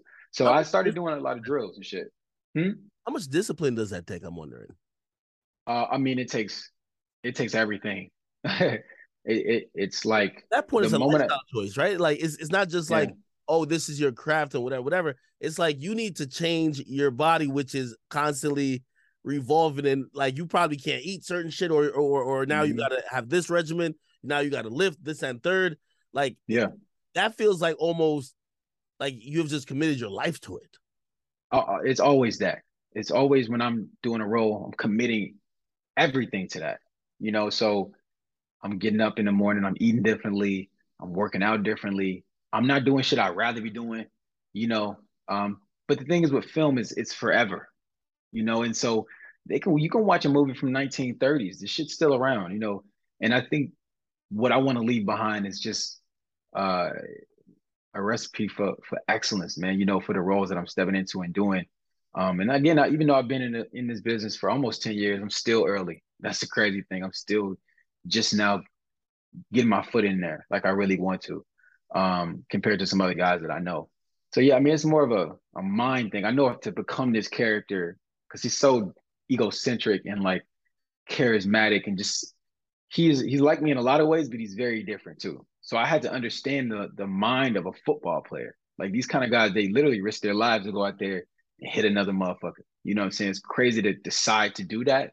So I'm like, I had to go through the process of becoming stronger, faster, understanding the game. You know, I got with a, a route coach. I learned how to do so many different things uh, to be able to prepare. You know, because I did I did all my own stunts. I had a stunt double, but I did my own stunts for this film. This film. Oh, for real? Shit, yeah. I, I, was gonna say, man, all you gotta do is just go on Instagram and if you're trying to get the attitude down pack, like the pompous, whatever attitude, just watch Antonio Brown for a good, like, you know what I mean? like I did, yeah. I studied certain I, I studied a few a few um Yeah, yeah. So you, you yeah. gotta have that like there's certain players like like there's certain players like a, a, a Terrell Owens, like a like a Randy Moss. I know I'm naming like um wide receivers and shit like that, but like you, you know the guys with the big personality, and it's mostly all- they wide receivers. That's the thing. Most of the wide receivers act like that. Yeah, of course, of course. So damn. But this guy, uh, this guy acts like that. So definitely, I, I did study. I did study AB for sure. Watch his interviews. There's some parts of that uh, that I feel like I took from him, and also Odell. You know, not yeah. that he's in the same sense, but like his swag and shit. Definitely, what I brought to the character was something I got from him. Stands out a little bit, a little bit diva-ish. That's kind of dope. That's dope. Yeah. Um. So out of all of these, right, and I'm guessing I feel like I know your answer. Like you probably want to stay more on the on the big screen side of things, right? Or or, or are you down to like shit if another opportunity comes um and it's another dope uh, I don't know if you would necessarily do soap again, would you? Nah, I'd never do soap again. Um I won't say never because you never know. It it wouldn't it wouldn't be about the money if I did do it. But I do appreciate the soap fans. I do love them because they they followed me through everything you know, I had my first experience of being in the limelight or being under a magnifying glass was with soap people. Mm-hmm. Traveled the world being on that show. So um, definitely somewhere special for me in that show, but um, I don't think I'd ever go back and do it. Um, as far as television and film, it's just about finding a balance, you know. And so I, I have a show on Amazon called With Love, uh, which is a romantic comedy. We mm. just filmed filmed our second season. I think it comes out next year, early next year. Um, I like doing TV, you know, uh, but I, I definitely want to generate more towards doing film, you know, especially with this film coming out. that's really the only thing I'm looking at this next year is filming like movies. Are you hoping that you know you say you're serving as like kind of like the uh, comedic relief a bit? Are you hoping mm-hmm. it probably sheds a little bit of the the the stigma that might be like, yo, this is a guy like you know, it's like he's he's a guy you put to get the love to be exuded, you know, through throughout the scene. Now you get to kind of be like, you know, yo, okay, he's playing this, you know, kind of like this asshole-ish, little bit mm-hmm. like funny guy role. You know what I mean? It kind of sheds that where it's like you're not only kind of typecast, like, all right, cool, we need we need the guy who's gonna be with her, and you mm-hmm. know what I mean? Mm-hmm. Kind of opens things up a little bit more for you, right? For sure. You know, I'm trying to break the mold every time. I, I always try to do shit that's different than the last thing that I did. You know, um, but you know, th- this movie is gonna be it's gonna be great. It's gonna be fun. People gonna love it. Uh, basically all black cast. You know what I mean? a lot of a lot to love about it. You know, like I said, the NFL is behind it, which is huge because yeah. they don't have anything. You know, because NFL fans are crazy. They they follow everything NFL related. You know, I posted uh on my TikTok uh, in my um in my uniform, and I said new chapter. I said new chapter, and I tagged Atlanta Hawks. You know. And oh. so it was so funny. Before they announced me being on the movie, they was like, "Damn, this nigga is on TV and he in the football." Is like, I'm always trying to break the mold. I'm always trying to like you know, you thought you knew me, you know, you don't know me. That's kind of where I'm at with it. Yeah, yeah, and, and and you know, before we even wrap up here, I got to ask you about the music, man. Um, oh know, yeah, for sure. Um, I, I I think a lot of times, you know, again, you, you mentioned purpose, but I feel like sometimes you have purpose and you also have passion, right? And I, I could I could tell you have a passion for music, and even if that might not meet the level of success you've uh, uh achieved through acting, you probably still want to pursue it and also you know you're probably just trying to see where it goes until you know whatever whatever happens. What's your journey with music? And you know obviously you told me about it early on but what is it now? Yeah yeah um you know i think it's not it's not an equal measuring stick. Um i don't think success is all is all equal right? I mean you can be really good at one thing or be known for one thing and still be really great at something else. You know, there's people who ain't never seen me in shit, but only know my music too. You know what I mean? Uh, I don't do music for any kind of any other reason other than the fact that it just drives me. It's like it's the purest form of art to me because really? when I'm acting, there's so many different fail safes, right? When I'm acting, I got a director, I got, you know, so it goes through an editor, it's so many different things until you guys get the finished product. Music is it's like you're hearing it from the horse's mouth, you know, you're hearing it straight from me you know, and and also it's your story because when you're acting, it's my story. I get the exactly, but that's that's the that's also the issue is that because I've spent a lot of my time doing great work and working with great people on the acting side, there is a level of transparency that needs to go along with doing music because your favorite, you know, artists are fans, artists that you know where they come from, what they about, who they are. And that's the complete opposite as an actor. Because as an actor, you don't want people to know who you are. You want to be able to live synonymously through everything. See, if if you know me so well and I go and do a movie, you're like, that's fucking Rome. I know that nigga. You know what I'm saying? But that's, if you know less about, I always I'm like, yo, man, it, it feels like sometimes, like, just even personally, actors don't give you a lot of themselves outside of the role and it feels like you're just learning these guys through these movies and, and these exactly we, i mean you don't know nobody knows who the fuck leonardo DiCaprio really is or tom cruise or brad pitt who are these people really we don't know we only get to live through whatever they give us on screen but like i said with, with music is different people latch on to music because they they connect to it right they have to connect to it in order to connect to it if you make the kind of music that is just like catchy, then it don't really matter, right? But if you making music where you want people to hear what you got to say, then they got to feel you. Then they got to feel where you coming from and feel your genuineness, you know. Uh, which is crazy though, because um, you know, one of my favorite artists is YoungBoy. I listen to a lot of YoungBoy. I, I probably know, yeah, I probably know more YoungBoy than than anybody. My my my brother, he probably know more than me. He put That's me on to him. But you just called me while I was. I texted him. If you saw me look down, hey, tell him I tell him I said what's up. We got we got the same um we got the same uh, music attorney too. But I've been waiting for him to drop. You know, he's supposed to drop tonight. You yeah, know what I'm saying? I, am locked in. Yeah. I, oh shit! I didn't even know you be listening to YoungBoy. Yeah, yeah I, I think they were calling me about something with that. But um, no, no, that's that's fine. Wait, you'll be listening to Young. Yeah. Wait, what do you listen to? And by the way, what I didn't also get, um, um, it probably could be one of the last questions um you do answer. Um, I, I needed your top five for acting, but but okay, but our all music. Um, who, who do you listen to? Um, definitely YoungBoy. A lot of YoungBoy. Um, I listen to the Weeknd. What's your favorite um, listen, Right now, probably from his last. He just that shit he just dropped. Never lie. Mm, okay. Okay. Myself, but I'm hurting inside. You know, that's it. I, I love when he does songs like that, like "Lonely Child." Yo, I've sat in the dark. Like this is gonna sound mad weird to certain. Lone Child, yeah, Lone Survivors too. Sat in the crazy. dark and like, like not on some like weirdo like I'm sitting in the dark, but it's just like yo, just sometimes when you just just having a low moments to yourself, and like that's one of the moments of introspect. That's it's like moments of introspection for myself. That song kind of it's like holding up a mirror to like me, right? And mm-hmm. and I like when he does songs like that. You know, I mean, of course, I love most of his music, but um, yeah, I think man, YoungBoy's so misunderstood, man. Like, if you don't if you don't follow his music or understand or hear what he's saying, you just don't get it. That's the thing. People just don't get it. But there's so many people that do. That's why you're like the most streamed artist on on YouTube. You know, and breaking milestones at his age, and bro, dropping three, four albums a year is insane. Like eh, being a young boy fan, you never starve, man. You feel me? Like you always got shit coming out. That's a fact. But the only thing is, like, by the way, you, too, go... you know what I like about him?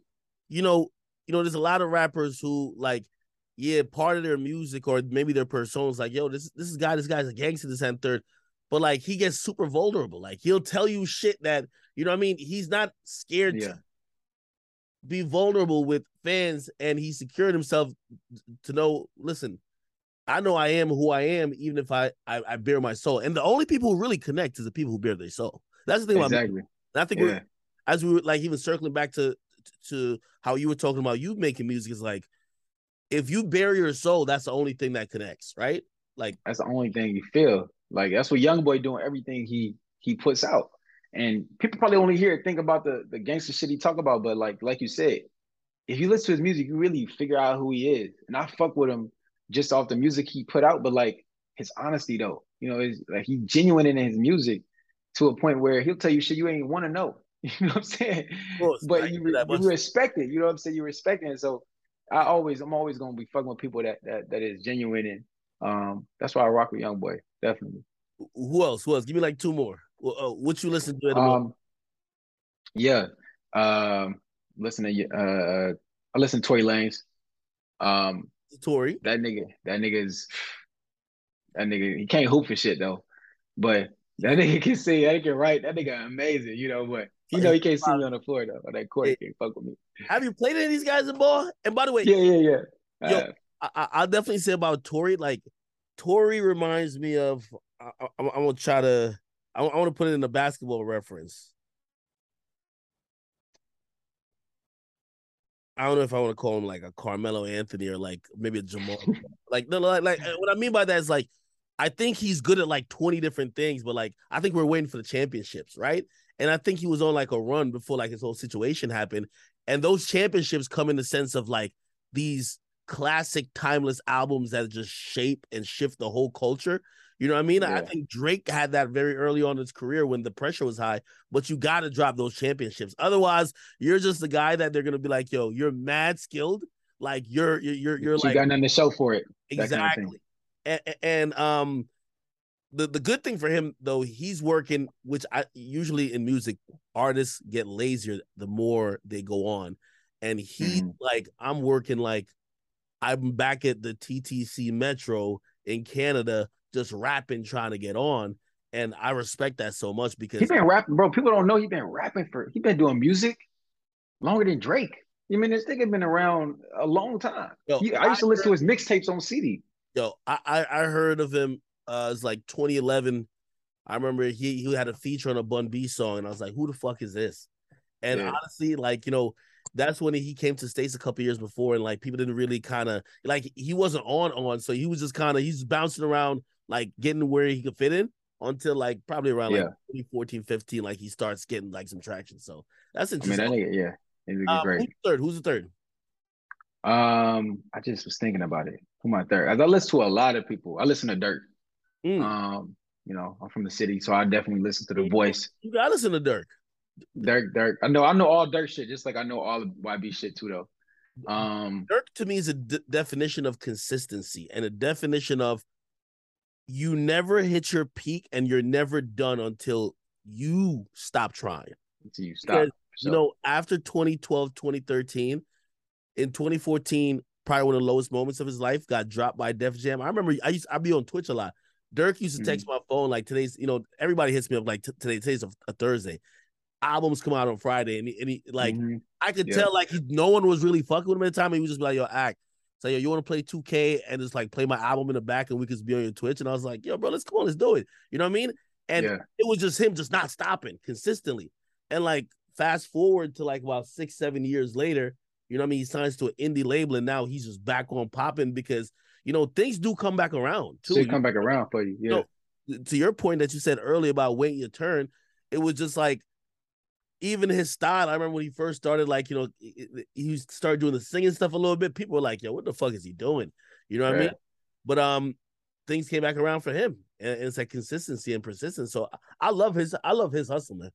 Can't even lie. nah, he he be grinding, he be locking in for real. But uh, let me think. Uh, J Cole definitely one of my one of my tops. I listen to a lot. Mm. Um, and I listen to Chris Brown. See? Um, uh, I like I like Bad Bunny. really? Um, Wait, do you speak? yeah. Do you speak Spanish? yeah, yeah, I do speak a little Spanish sure. Really? But I, I mean, Yo, I'm a bad yeah, my- fan. Don't don't understand half of it, but I know the lyrics. Like I, I probably Right. I know it. I don't even know what he's talking about, but I love the fact that Bad Bunny's blown up because it's shown it's a globalization of music, man. Like mm, these days, somebody could be from New Zealand. If you're really that hot, and if you you could be talking a different language, you could look don't different. matter. You could be tall, short. You could be gay, straight. You could be blind. You could be anything. You know I mean, you could be fat, skinny. Yeah. Doesn't matter. Like as long as you got great music, and that's Yeah. exactly how music should be. You know what I mean? Yeah, and that that's the thing for me, you know, like my project, I'm probably put it out um next year. I just dropped a single uh on the 30th of September. Um that for me, I did this project when I was when I was filming in Atlanta. Um I I could during that time it was pandemic, so I couldn't fly back to LA or fly anywhere because Netflix was like, you know, real restrict about what you was doing and shit. Um so I flew out these these group of guys called the Dream Addicts, these producers, they were super dope and this guy Friday. I know y'all know who Friday is.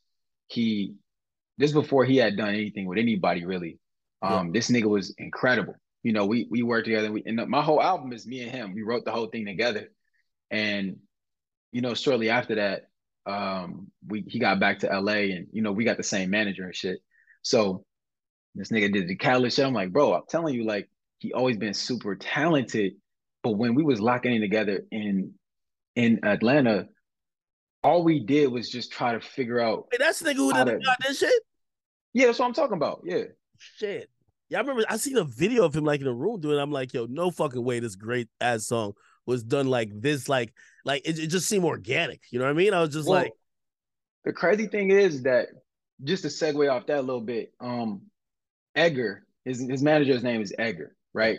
They ran a play for that because he hit he hit Friday and said, "Yo, nigga, you need to make something for for uh, God did."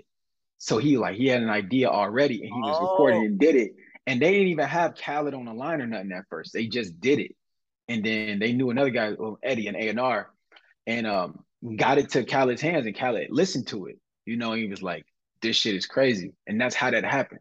Like, it wasn't even like he knew Khaled before that. He didn't even, he said he ain't even talked to him until the song dropped. he said he didn't even know. He told me he didn't even know if his name was going to be on the, uh, was going to be on there or not. Cause he didn't know what they was going to do, if they was going to take him off or, or what, you know? So, I mean, I'm super happy for him. That's my dog. But the project that we got together is crazy. Cause he, like, he's an amazing writer, but the shit we talking on there is dope. When does that drop? It's going to be next year. Okay, so you got the single out now. Um, Yeah. I, I I know, and I think that's what maybe you were you were alluding to, right? Like you know, if if you could really balance both things, or or, or go a million percent on both, you know, what I mean, that would obviously be optimal, right? But like, Yeah. you, got, you got a new single out. Obviously, what happens in the music world, people is putting out a million percent and trying to promote it. They're all over the place. Yeah. But like shit, like you, you have another job, my nigga. You know what I mean? Facts. That's the thing. It's about balance. The, the best huh? way I think about it is like, you know, um, and I've been waiting to see like maybe maybe Rotimi a little bit, you know, Rotimi has some success with music too. Um yeah, yeah. I, I think about I think everybody wants to be like especially who has your talent, wants to be like Jamie Foxx. Get a fucking mm. platinum album and get a movie that's like selling a hundred million, right? That, that, that's the dream. That's that like, is the template. Like that's the hey, have you thought about trying to combine them a bit, right? Like kind of like even hit your agent, like, yo, yo, if there's any roles that have like, you know, a little bit more music in it, you know I mean? A little bit yeah, for sure. I mean, look, there's not a lot. I mean, a lot of actors do sing, but not a lot of them are good. So I will say, crazy thing is like every every um every year around Christmas or around these holiday times, like people start to talk about me being uh Prince of Naveen, right? For Disney. Like I always get that shit trends every year. People don't know I talk to Disney. You know, they can't because they pay attention to that shit. Really? You know, yes, they pay attention to what people want. Yeah, I mean, who, what can, what, what kind of consumer would they be if they not pay attention to what the consumers want? I mean, what kind of company would they be if they didn't pay attention to that kind of shit? You know, um, so yeah, I definitely the singing shit. I've definitely done more auditioning and, and like being looked at for than anything. Like Snow White, another thing that I tested for. A lot of singing in that. Also, Wicked. A Disney movie, my nigga, get you the fuck one out of here, man. You, that real it's, it's, that shit is. It's different, yeah. You know what it's I mean? It's different, yeah, yeah. Wicked, Wicked was another one too that I tested for. Ariana Grande and uh, Cynthia Erivo was in that.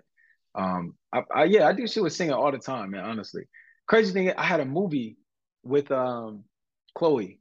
So you know, I did a I did a video with her. She hit me up and I did it. But coincidentally, she shot a film in Atlanta. There was also it's also a film where it has singing and shit in it, and I signed on to do it, but then I couldn't do it because my schedule. So I'm gonna be sick when that come out because it's gonna be good. Oh shit!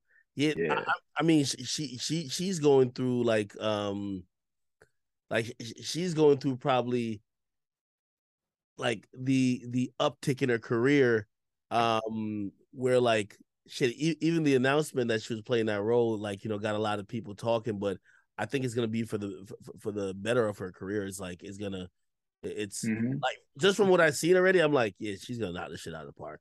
I mean, she's talented, you know. Um, talent supersedes everything, man. No matter what you've done or who you are, you know, she she was acting before people really tapped into her singing anyway.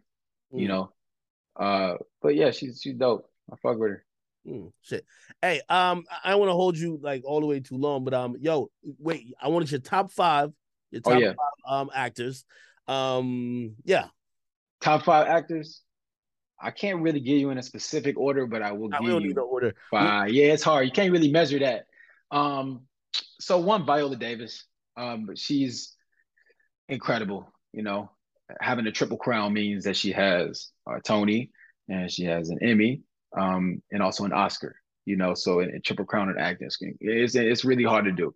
Um, another one for me is Sidney Poitier you know, he paved the way for, I mean, first first black actor to win an Oscar. Like, that's incredible. You know, from there, which sparked the interest from like Denzel. These are the people that came after him, but he really, you know, he set the table.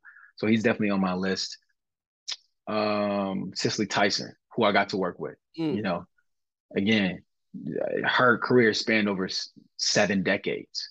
You know, think about this. I always got to preface it this way because when I just say seven decades, you think about it like, damn, that's a long time. But I want to remind people that when you, when it comes to acting, like that our job is to emulate the life around us.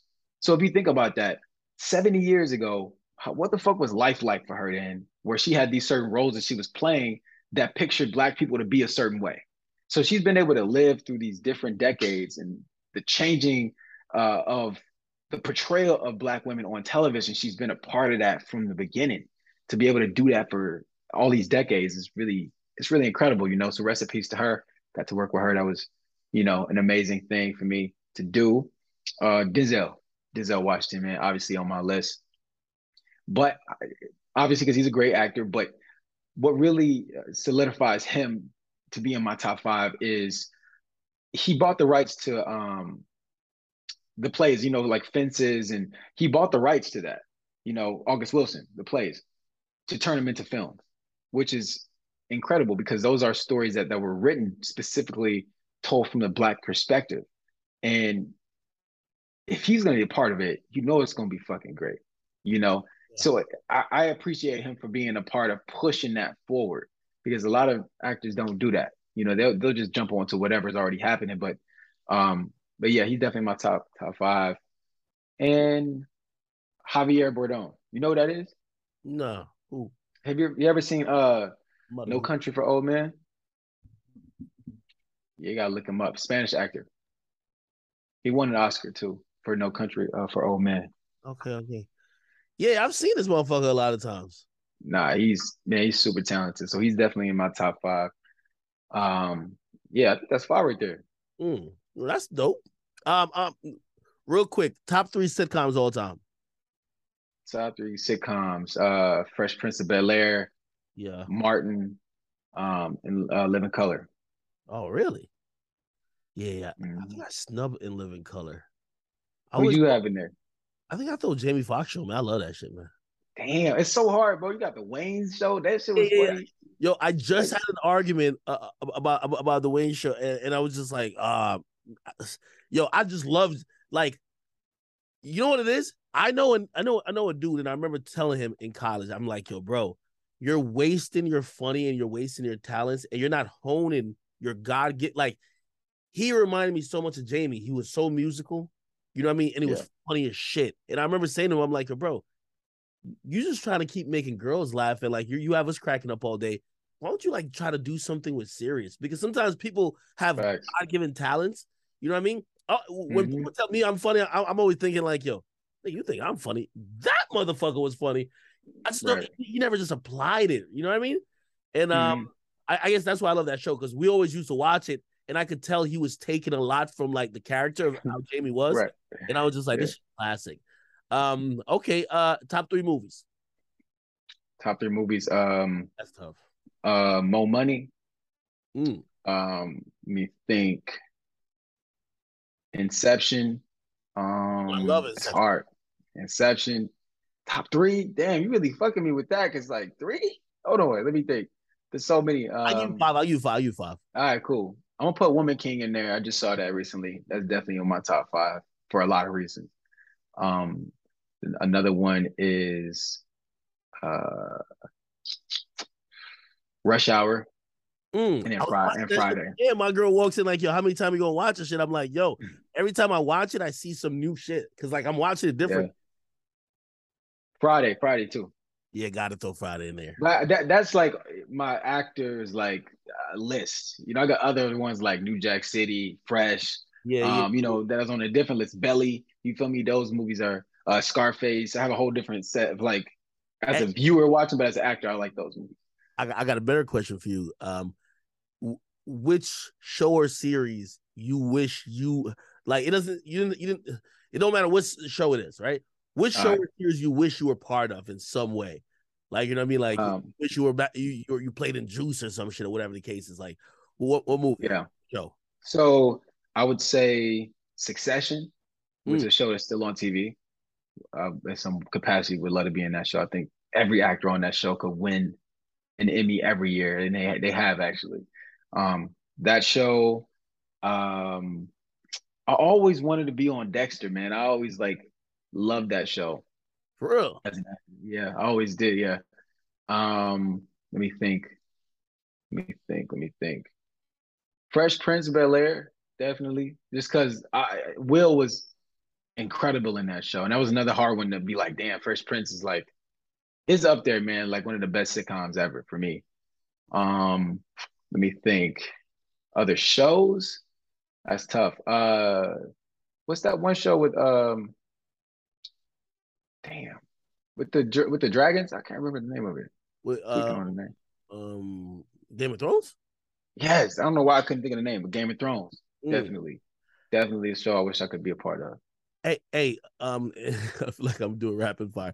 Yo, do you feel like like I look at movies like you know Boys in the Hood and New Jack City, mm-hmm. and I'm like, yo, did technology just ruin movies because like those movies just seem cool? Like, yo, you couldn't just they did like go outside and be like, yo, what's up? Like people were like the movies is different. Like I was different. Yeah. just now, and I'm like, yo, if I hate when they do remakes and they modernize it too much. You know what I mean? Like you got to keep that same uh, uh, aesthetic because in reality, someone sending a text don't really work as opposed to like that fucking rotary phone ringing and y'all talking yeah. got a little split screen or they're going back and forth. It just yeah. different. Like I like watching shit yeah. that was an older time before we were so sure. logically advanced.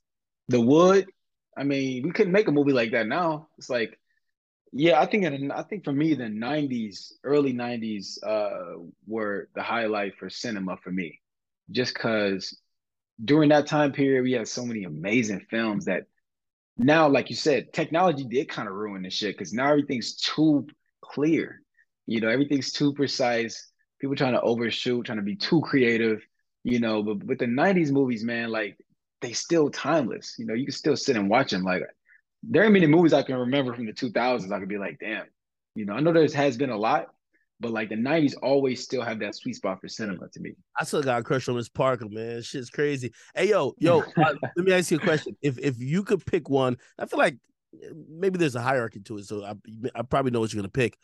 Um, yeah, never mind, because you already got an Emmy. So I was gonna say I do want more. I want more Emmys though. Shit. Yeah, but I was gonna say like you know I don't know what the top Emmy is. Um. Yeah, there's there's, there's I mean like definitely. Oscar, but but like mm-hmm. you know you have you have an Emmy already. So even if you got like yeah, but I want to I want a primetime Emmy too though. So I want an Emmy. I want just to be acknowledged for whatever I'm doing. That you know for my peers and that's what we all want, right? Um, but I have a daytime Emmy. I want a primetime Emmy. You know, I want an Oscar. I want a Tony. I want all. I want. I mean, they're not important to me. I don't give a fuck about the awards. But what it signifies to me is like that my hard work. People are recognizing that. You know, so it's definitely something I want. Yeah. Uh, uh, uh, Oscar. How much would that mean to you? An Oscar? I can't even. uh I w- I don't even know, man. I think in order to win, for me to win an Oscar, I think I would have had to go through such a journey on whatever the movie would be that I wouldn't even be the same person when I got done with it. Like, yeah, you know. And, and also I, I think these I think you're working your way up on these, you know, um um these major films where like your role is going to increase and like your role is going to start to differ where like I think we all know like to to get nominated or eventually win it's you got to have like some transformative shit going on with your character right? certainly and yeah. um that uh, yeah I, I think you're on your way there. Ah, uh, yeah, certainly, man. I mean, it's all a part of the of the plan. You know, I, I, I my best, my best work is going to be ahead of me. Mm. You know, I've done amazing shit behind me, but my best work is ahead of me for sure. Okay, I'm only gonna get better, man. You know. No, of course. And um, it, my my last question here because this episode is gonna be dropped around the time it's gonna be dropped. Uh, by the way, we feel I'll, I'll break the third wall we filmed this in in um October, but it's gonna be dropped in November. Um, right. Almost Thanksgiving. Name me mm. three things that you're thankful for in life. I'm thankful for my family. I, I think I appreciate my family more than I ever have this past year. Just because I spent so much time like focusing on my career, I'm still doing that and just sacrificing my personal life and and everything for what I do. Um, now when I kick it with my mom, you know, it's like, damn, really kicking it with moms, you know, I used to not like, yo, don't come up here. I used to want to be by myself here because I needed to be isolated because I was on such a mission. And now I'm trying, I'll be trying to get her up here all the time, you know. So definitely my family. Um, I'm just, I shit, I'm thankful for for for life, you know. Uh, if I hopefully I'm I'm alive by this comes out, you know what I'm saying? I think hopefully, you know, but I'm happy to just be here and doing what I want to do with my life, man. Like literally, the world is your playground. Have fun with this shit. You know what I'm saying? Because I went back to I, nigga. I didn't even tell you this, but I went back to college last year and played basketball. Really? For a season. Yeah. I don't think no actor or nobody ever did that shit before. I went back to college and played. Why? After I was done filming. Why? Because it was on my list, man. It was on something I always wanted to do. Um, it felt like it, it was so important to me. It was like a full circle moment. Almost 10 years removed from when I had my offer to play the beginning at the first time, turning it down, and then being able to get an opportunity to play was like one of those things where I couldn't pass up, you know. Um you playing basketball, man. You sound like you're nice, nigga. I'm like that, bro. I play with uh man, I got the opportunity to play. Yeah, yeah, yeah. Look what I said. I'm, I'm a bucket for real. Uh, I had an opportunity to play with Kyrie. Um, I played with Melo before uh, in the off season last year. Running with them was was crazy. That was like that was like dream come true for real as a hooper. You you play one v one versus uh NBA train. It's okay. That's old. That, that's old as fuck though. You got. I'm gonna have to send you some shit to watch though, because that's just that's old. 320. Sound like that nigga Yeah, get though. works. Now hold on. I'm I'm I'm I'm gonna file. I'm gonna file. you said it gave me work. Nah, now I'm different. Bro. Now Work. I'm Now, hold on. Let me see. Let me see. Okay, okay, okay, okay. I see something from four days ago. Oh, actually, is it? uh, it says Hoopers and Rome Flynn epic runs.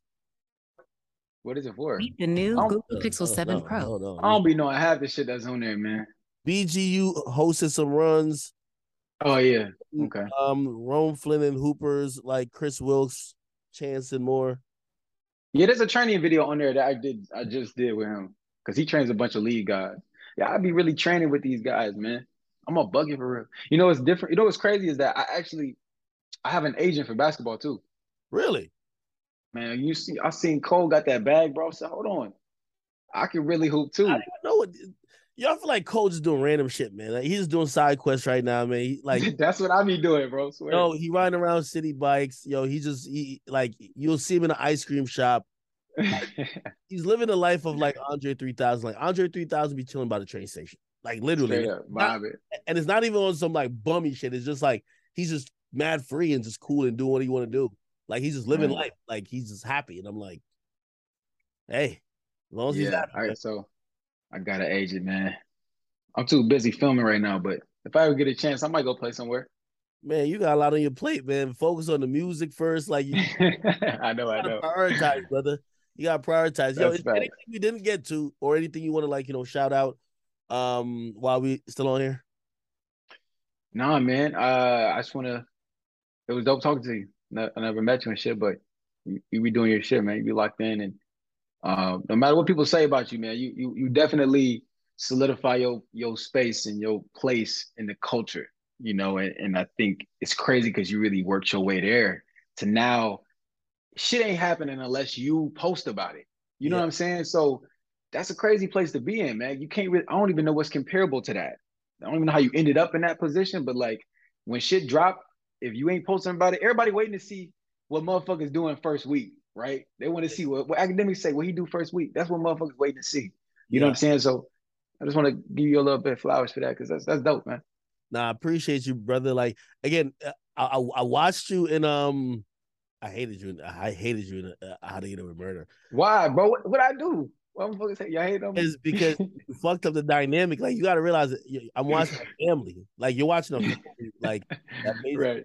Continues, and you came in, you fucked up the whole type of scene. We ain't know what you was on, and a lot of times this is how again this is how we view actors. I'm looking at the characters. I'm like, yo, how is he like outside of? How is he like outside of um like you know just film and acting? Yeah. And I wouldn't even think you're like this, honestly. You know what I mean? I, mean, I wouldn't know you were from Chicago. I definitely wouldn't expect you to listen to like YoungBoy. For Nobody would. Yeah, for whatever reason, I was just like, yo, I feel like you a smooth cat that listen to jazz, my nigga. like, I, I I do listen to that. I play piano, so I love I love jazz and piano, but I definitely I listen to YoungBoy every day. yeah, yeah, nah, I, I, I didn't, I, I wouldn't be able to tell, I wouldn't be able to tell, um, just off watching the character, but like again, I'm watching. I remember that last episode of Viola Viola Davis, like, like low key, I was tearing up. It's one of those things where I think I'm crying. I had to like get, like, I'm open my eyes. I'm like, am I crying? Well, yo, nah, yo, yo, yo, great talking to you, brother. Um, you know, I love to see people accomplishing their dreams, and you say some, you said some, some of the dopest shit, man. Like, it feels like you're at a point where you're doing things that not only you're doing it with a purpose, you're doing things that you enjoy, and and that's gonna make you feel fulfilled. You know what I mean?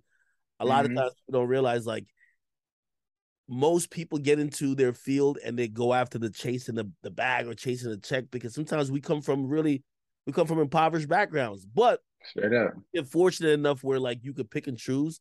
Like, okay, you could turn things down and and and, and maybe you're turning it down just for your soul or you're just turning it down for, you know, your sanity. Um, that's way more fulfilling than anything else. So, you know what I mean? Yo, I Mhm. can't wait to watch you in this movie. Hey, me too, bro. It's just gonna be funny, man. Appreciate your time. Appreciate you fucking with me. Of course. You know? Yeah, Yes, yeah, I'm gonna tap with you when I'm in LA next, all right? Yeah, do that. So, All right, bro. Right, dog.